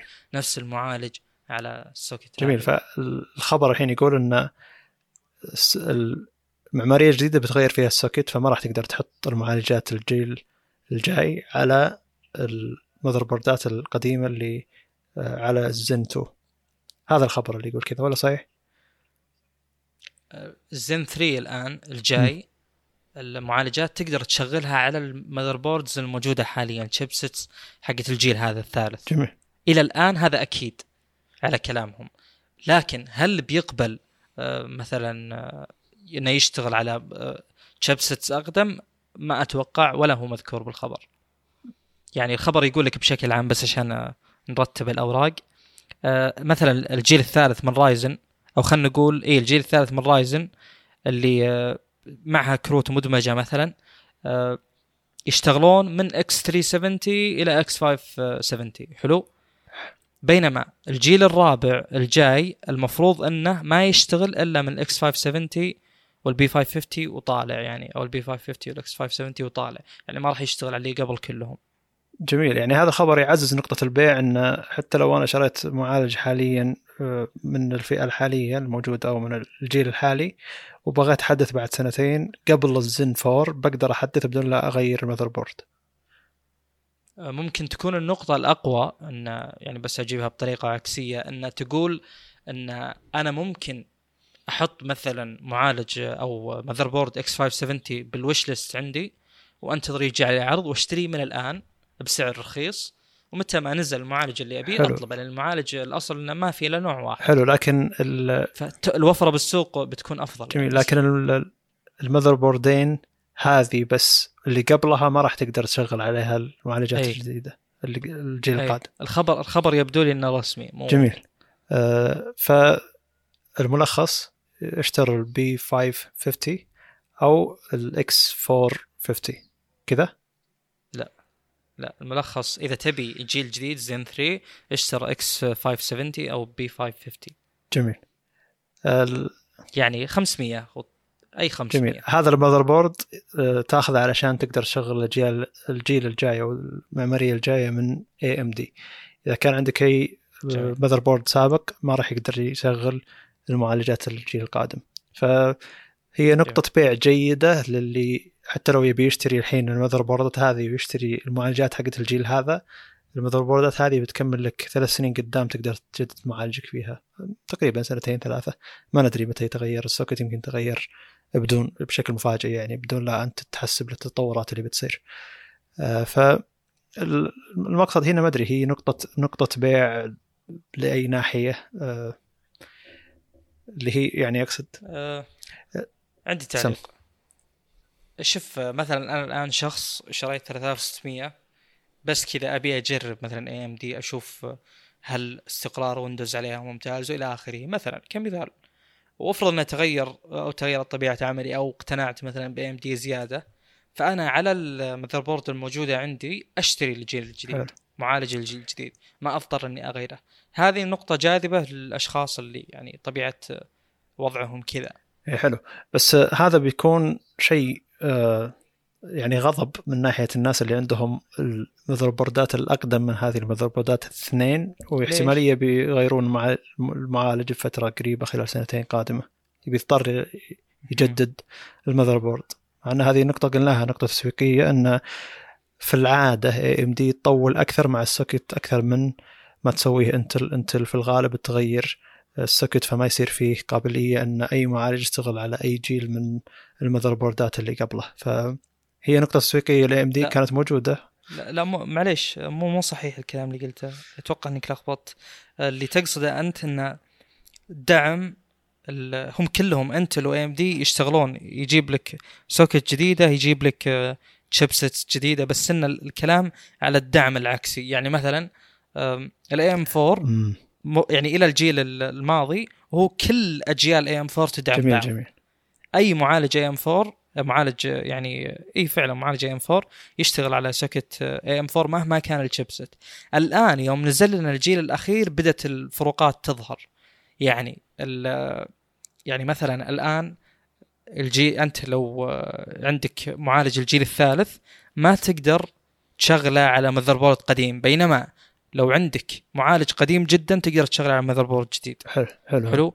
انتل ما يعد يعني انتل ما عندهم سالفة إنه تقدر تشبك على أكثر من chipset ابدا إلا في الجيل بين الثامن والتاسع اللي هو الزي 370 والزي 390 حتى من اسمه تقدر تلاحظ. يعني أول مثلا عندك زي 170 الثاني زي 270 فالفرق بينهم 100 تعرف إنهم خلاص. ما ما تقدر تشبك هذا على هذا. بينما الزي 370 زي 390 لا متقاربين فواضح إنه يعني شيء بسيط بايوس ابديت وينتهي الموضوع. وهذا الشيء طبعا أنا مجربه إيه. أنا أذكر يوم لما قريت الخبر ذا أذكر إنه في غضب عام عموما عند محبين AMD ب Reddit وغيرها يقولون ان, إن أنا عندي motherboard آه، قديم أو يعني نفترض إنه قبل ال motherboard ات هذه الاثنين اللي معروفه معروضة الصورة هذه صوره من AMD نفسهم.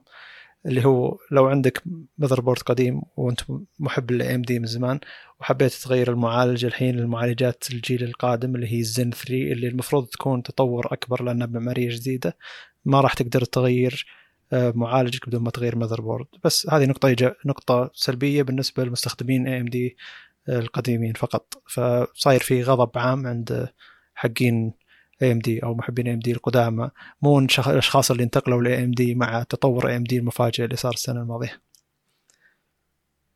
جميل. آه، يعتبر زي ملخص للخبر اللي صاير. آه، بينما أنا ما علقت على اللي صاير عند انتل آه، أحس إنه ما عندي تعليق بعد اللي قلته أنت. إن شاء الله كلام كان مطور مفصل وجميل. أهم شيء إنه واضح يعني. لا نقدر نلخصه ان ما زالت انتل تقدر تنافس من ناحية الالعاب وما زال والمنافسة الجميلة جدا إن ما عاد في منافسة في قوة ال cores أو عدد ال cores. الحين المنافسة في أشياء أدق من كذا. هذه لا غير صحيح أختلف هذه كانت ال... أنا يمكن ما أنا ما ما وصلتها صح. لا أنا أتكلم بالفئات ال entry level فيه يعني المنافسة مم. بنفس الأرقام. جميل جميل. بينما بالفئات العليا لا. يعني يبدأ الاختلاف فعلا. إيه حلو حلو. نتكلم عن 3300 X 3100 و... ونتكلم عن i 3 عند إنتل. آه، تعتبر جميل. معالجات آه، صغيرة أو يعني رخيصة لكنها تعطيك أداء ممتاز للألعاب. وصاير فيه لعب من نواحي ثانية غير آه، نواحي بس ال cores وأداء ال cores نفسها. شلون يجمعون ال cores في أي مكان وكيف تشتغل بشكل أفضل. ودي ودي أعطي معلومة عامة أكبر علشان يكون مفهوم أفضل. أه من ناحية وش أهمية عدد ال cores وليش ال cores نفسها ادائها أقوى وش يفيد يعني يا ليت تلخص لنا بشكل أفضل. انه إذا كثرت ال cores وش يفيد وإذا كان أداء ال core الوحدة ورغم إن ال cores قليلة أعلى وش يفيد بالضبط؟ هذه بالبودكاست الجاي إن شاء الله. لا شوف لا يعني الملخص إنه الموضوع طويل آه، بشكل عام. بحاول الخصه بشكل يعني ملخص جدا جدا. هو كأني أقول لك مثلا ال cores اعتبر إنهم سكاكين. جميل. ال core الواحده النواه الواحده سكين. حلو؟ تخيل مثلا إني أجيب لك آه، برتقالة واحدة وأقول لك قطعها لي. هل بتحتاج سكينتين؟ لا. لا. فما ما عندك CPU utilization ما تقدر تستخدم إلا واحدة. زين؟ طيب خلينا نفرض إن سرعة المعالج مو شرط تردده سرعتها بشكل عام. يعني ال IPC مع التردد اد- ادمجهم مع بعض. هنا تبين لك السرعة الحقيقية اللي هي مثلا خلينا نقول حدة السكين هذه. فإذا كانت السكين حادة تقطيعك للبرتقاله الواحدة بيكون أسرع. طيب لو أعطيك ثلاث سكاكين يعني ثلاث أشخاص كذا معهم ثلاث سكاكين وثلاث برتقالات هنا أنت بتوصل للأداء الأفضل اللي هو full utilization. جميع ال- الأدوات الموجودة عندي تستخدم جميل. حاليا. زين؟ طيب. وش الوضع بالألعاب؟ وش الوضع بالسوق الواقعي؟ وش يصير فعلا؟ هنا إحنا نتكلم عن واقع مثالي. يعني إن الاستخدام للكورز هذه على المزاج. أنا أعطيه يعني مثلا أنا اوزعه بشكل مريح جدا على كيفي. عندي ثلاث برتقالات يلا وزعها ثلاث أشخاص. بالواقع ما يصير كذا. بالواقع في يعني مثلا بعض الألعاب أو خلينا نقول باللعبة مثلا تخيل عندك آه، فيه يعني في أحد المهام عبارة عن تقطيع خلينا نقول آه، بطيخة مثلا. وشيء ثاني تقطيع خلينا نقول فراولة. أكيد إنه السرعة بتفرق أو ثقل المهمة بيفرق. صح؟ فممكن تكون أحد النوى خلصت ولا يعني آه، خلصت وقعدت تنتظر. فقل اليوتيلايزيشن عندك قل استغلال الموارد الموجودة. فالواقع كذا الواقع إن بعض الألعاب يعني مبرمجة بشكل ممتاز إنها تكون multi-threaded وتوزع المهام بشكل ممتاز وتستفيد من كثر النوى الموجودة. آه، وبينما في ألعاب لا. الألعاب تكون single threaded غالبا وهنا يستفيد منها مثلا خلينا نقول لو عندي معالج ال- زي ال 9900 K ثمان سكاكين بس إنها حادة مثلا جدا مقابل آه، 16 نواة مثلا ب 3950 إكس لكن حدتها ممكن ممكن تكون أقل مو بشرط طبعا. آه، فهنا بحسب المهمة اللي بتجيك بيتباين الأداء. بعض الألعاب تستغل كثير من 16 نواة بعض الألعاب تتضرر. يعني افرض ان يعني اللعبة نفسها ما عرفت كيف توزع النواة. يعني بعض الناس يحسب إن كثرة النواة مستحيل يكون شيء سلبي لا بالعكس ممكن يكون سلبي لكن هذه غلطة المطور. يعني مثلا بعض الألعاب إذا اعطيته نو- نواة كثير ما يعرف شلون يوزع المهام. جميل جميل. فهمت؟ أو الإنجن حق اللعبة المحرك ما ما يقدر يعني ما يعرف شلون يوزع المهام. فلو تروح للبايوس ولو تطفي مثلا من ال 16 نواة هذه لو تطفي ثمان نواة تخيل إن أداء اللعبة يكون. أفضل. طبعا ببعض الألعاب. فهذا يوضح لك إنه يعني مو مو شرط إنه يكون شيء جدا ممتاز. حلو حلو. طيب الحين آه، اللي فهمناه إن AMD دائما تلعب على إن النواه الواحده تصير أفضل علشان كذا يكونون هم أفضل في الألعاب عادة بشكل عام. لأن لا لا لا لا. آه انتل من زمان يعني وعندهم هذه اللي هي ال- المعمارية الأخيرة حقتهم اللي هو 14 اسمها من اسمها يعني 14 نانو كل سنة يزيدون عليها plus فالحين وصلنا الظاهر 3 pluses حلو. فهمت؟ فهذه بما انها موجودة بالسوق من زمان فحنا نطلع أكبر أداء منها. زين. يعني زي ما انك تقول مثلا ماكينة عند زي تويوتا مثلا مكاينهم جدا قديمة اللي هو ال 4.0 والفي وال يعني 4500 اللي 4.5 الاي اللي ما أظنها تنزل الآن بشكل عام. من زمان موجودة فنقدر نقول إن بما أنها مثلا من 2006 موجودة مثلا فصار عليها أكثر من استدعاء. تصلحت مشاكلها فقدرنا نطلع منها أداء أكثر لأن عرفنا المشاكل اللي مم. ممكن تطلع. فنخلي مثلا red line حق الماكينة يوصل بدل 5700 إلى 6000 مثلا. زين؟ فنقدر نطلع منها أداء أكثر. هذا اللي حاصل مع انتل انتل إذا وصلوا إلى أو نزلوا معمارية جديدة أو lithography جديدة بيكون عالم جديد فهنا بيبين أتوقع تفوق AMD بشكل جميل. أكبر. يعني آه، والله أعلم. سابقا اللي صار مع AMD هذا علشان هم آه، كانوا هم الناجحين وال- والمطورين كانوا يطورون على أسلوب نجاح انتل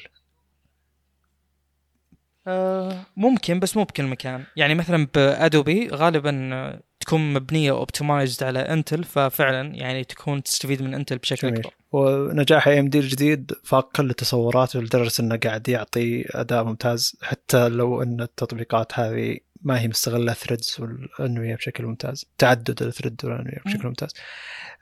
والله مو هذه مو لهذه الدرجة بالنسبة لي صراحة. آه، طيب. يعني ما أشوف إنه اكتساح كلي للسوق يعني لا زال في فئة تسيطر فيها جميل. انتل لكن باقي الفئات فعلا ال AMD يعني ما أتوقع إني باخذ انتل مثلا 9600 K بالنسبة لي حاليا 9700 K آه كل قطاع ال- ال HEDT عند انتل كل قطاع ال i 3 عند انتل كله بالنسبة لي غير مغري. المغري اللي هو 9900 K و 9900 KS فقط. فلا زال في جانب عند آه طيب. بينما كل الجوانب الباقية طيب. في سؤال أخير بما إننا إحنا فهمنا إن خلينا نخليها بشكل عمومي ولا نخليها بشكل خاص إن الفئة العالية عند اي ام دي وإنتل اي ام دي في العادة الأنوية عندهم threads أكثر والإنتل تعتبر أقل لكنها ال cores نفسها أدائها أعلى. هل هذا كذا صحيح؟ تصور. قد يكون. طيب الحين إذا الكورز نفسها أدائها أعلى كجيجا هرتز الحرارة المولدة من المعالج تعتبر أكثر؟ هذا شيء منطقي؟ آه، شيء منطقي جدا بس إنه كل ما تعلمت زيادة هذه من المجالات اللي كل ما تعلمت عنها أكثر كل ما تتعقد أكثر. طيب أنت وصلت إلى تردد أعلى. التردد الأعلى هذا على كم نواة؟ مم. ممكن يكون نواة واحدة ممكن يكون اثنتين ممكن يكون كلهم ممكن يكون لحظي بس توصل إلى هذا التردد وتوقف. فهنا تطلع لك مشكلة ان ما تقدر تقيس الأداء من هذه الناحية. يعني مثلا لو كان عندي أحد المهمات ثقيل جدا فأخلي نواة بس تمسكه والباقي النواه كلها بتردد منخفض بحيث إنها يعني تحافظ على حرارة الجهاز. أنت وصلت للحاله المثاليه الآن.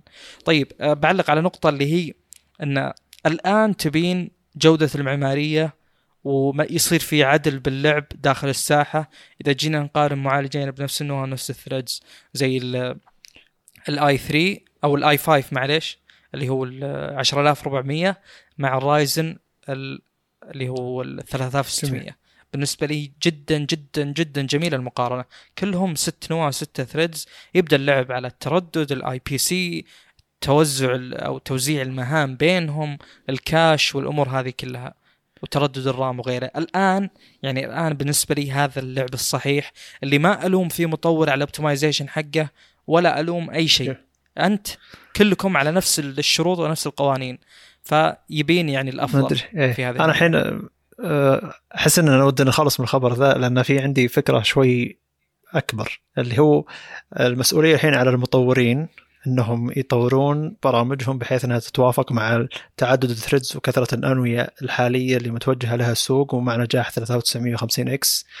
وبالتالي بيكون أفضل لأداء نفس آه، نفس الأشياء اللي هم قاعد يطورونها سواء اللعبة أو غيرها إذا كان في تع- تعدد الانويه وال threads استفادوا منها.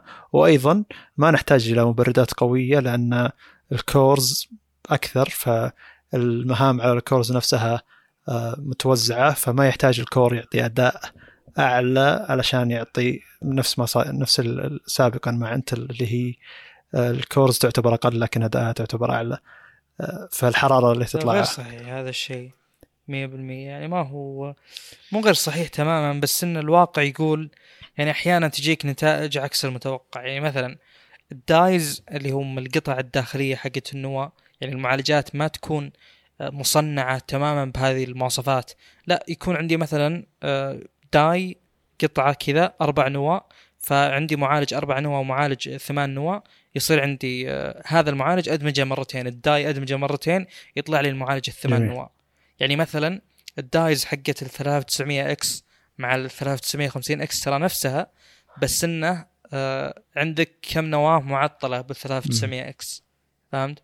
فهو الأساس ال 3950 آه عدل عليه يطلع لك 3900 لذلك يعني الصدمة إن كل ما كثرت النواة المفروض إن الحرارة أعلى على نفس الأداء الواقع يقول إن 3950 إكس آه أبرد في في جميع ال- المراحل من إذا كان ايدل إلى أداء متوسط إلى أعلى أداء كله يكون أبرد من ال 3950 أو 3900 معليش آه، الش- الشيء الأخير مو متأكد منه تحت الضغط العالي؟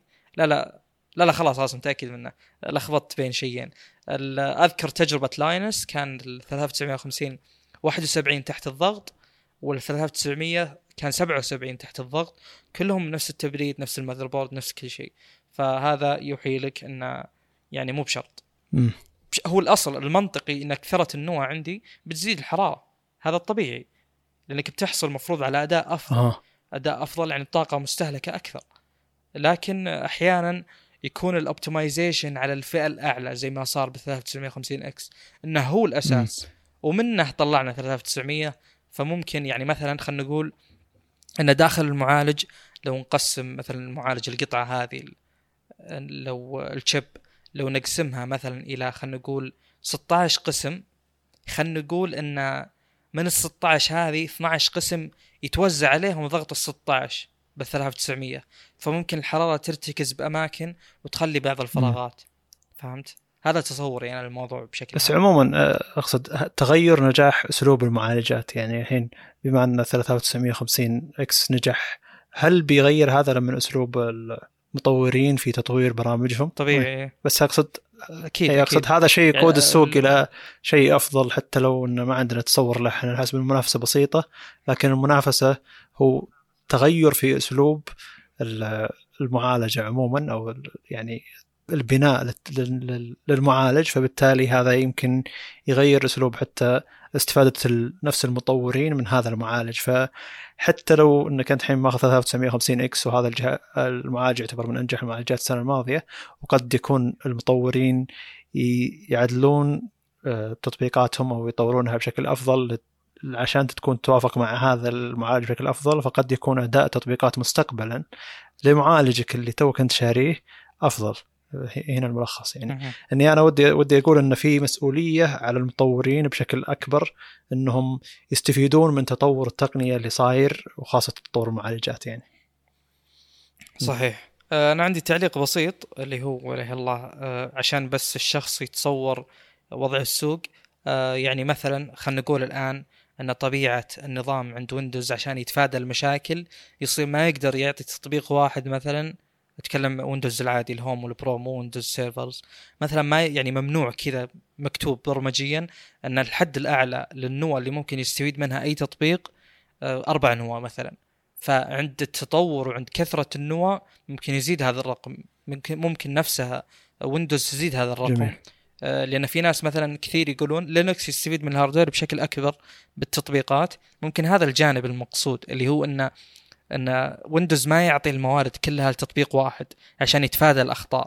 وهذا ال trade off يعني إما إنك ممكن تجازف وتزيد الأخطاء أو إنك آه، يعني تتحفظ وتلعب على شيء مستقل أكثر. هذا جانب. الجانب الآخر ممكن تجيني مثلا إحنا تو تكلمنا على مستوى ال operating system صح؟ الآن بنتكلم على مستوى خلينا نقول ال engine آه، اللي يشغل هذه الأشياء المحرك. يعني مثلا Unreal Engine ولا Unity بشكل. أخف هذه ال engines إلى أي مدى هي scalable يعني إذا طورت لعبة عليها أنا المفروض أن ال engine هو اللي يشيل موضوع ال optimization إنه يوزع حلو،. الجهد على. النوى إنه يشيل لي هذه الأشياء فممكن هذه ال engines اللي تعتمد عليها ألعاب كثيرة جدا جدا ومشاريع كثيرة إذا تعدلت هذه ممكن خلاص يعني كم عدلت أنت شيء. بالسوق تقريبا 80% وبعدين يجينا المستوى الأخير اللي هو التطبيق نفسه زي مثلا خلينا نقول Adobe Premiere مثلا إنه يتحسن. أنا خبر إني قد قريت شيء إنه يستفيد من ثمان نوى فقط Premiere فسابقا طبعا كلام قبل أكثر من سنة. آه، فممكن يكون الحاجز هذا انفك. آه، أيضا آه، في نقطة رأي الله كنت بذكرها إيه على المطورين الكبار اللي يصنعون لهم محركات لنفسهم. يعني مثلا Rockstar ولا CD Projekt Red CD Projekt Red عندهم مثلا اللي هو ال Red Engine اللي سووه ب The Witcher 3 مثلا. فهذا custom بشكل خاص جدا. فلو عدلوا على ال engine بيتعدل على اللعبه واحدة. فبالنسبة لي العامل الأبرز اللي هو ال engines نفسهم. يعني مثلا مثلا أنا اطور على لغه برمجة فلانية. اللغة هذه تعطيني مثلا بال animation 60 frame وتستفيد من كذا نواة. ال framework معليش هذا نفسه. زي framework Flutter مثلا. فأنا بالنسبة لي ال frameworks هذه أهم أنها تتحسن وتصير optimized أكثر من المشاريع الفردية. فلو تحسن مثلا خلينا نقول Flutter من ناحية optimization أو من ناحية توزيع المهام. وتحسن عندي مثلا Unreal Engine هذا يعتبر عندي فوز كبير جدا.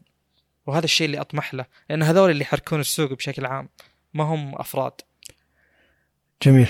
أه حسيت إنها المفروض إن نختم هنا خلاص.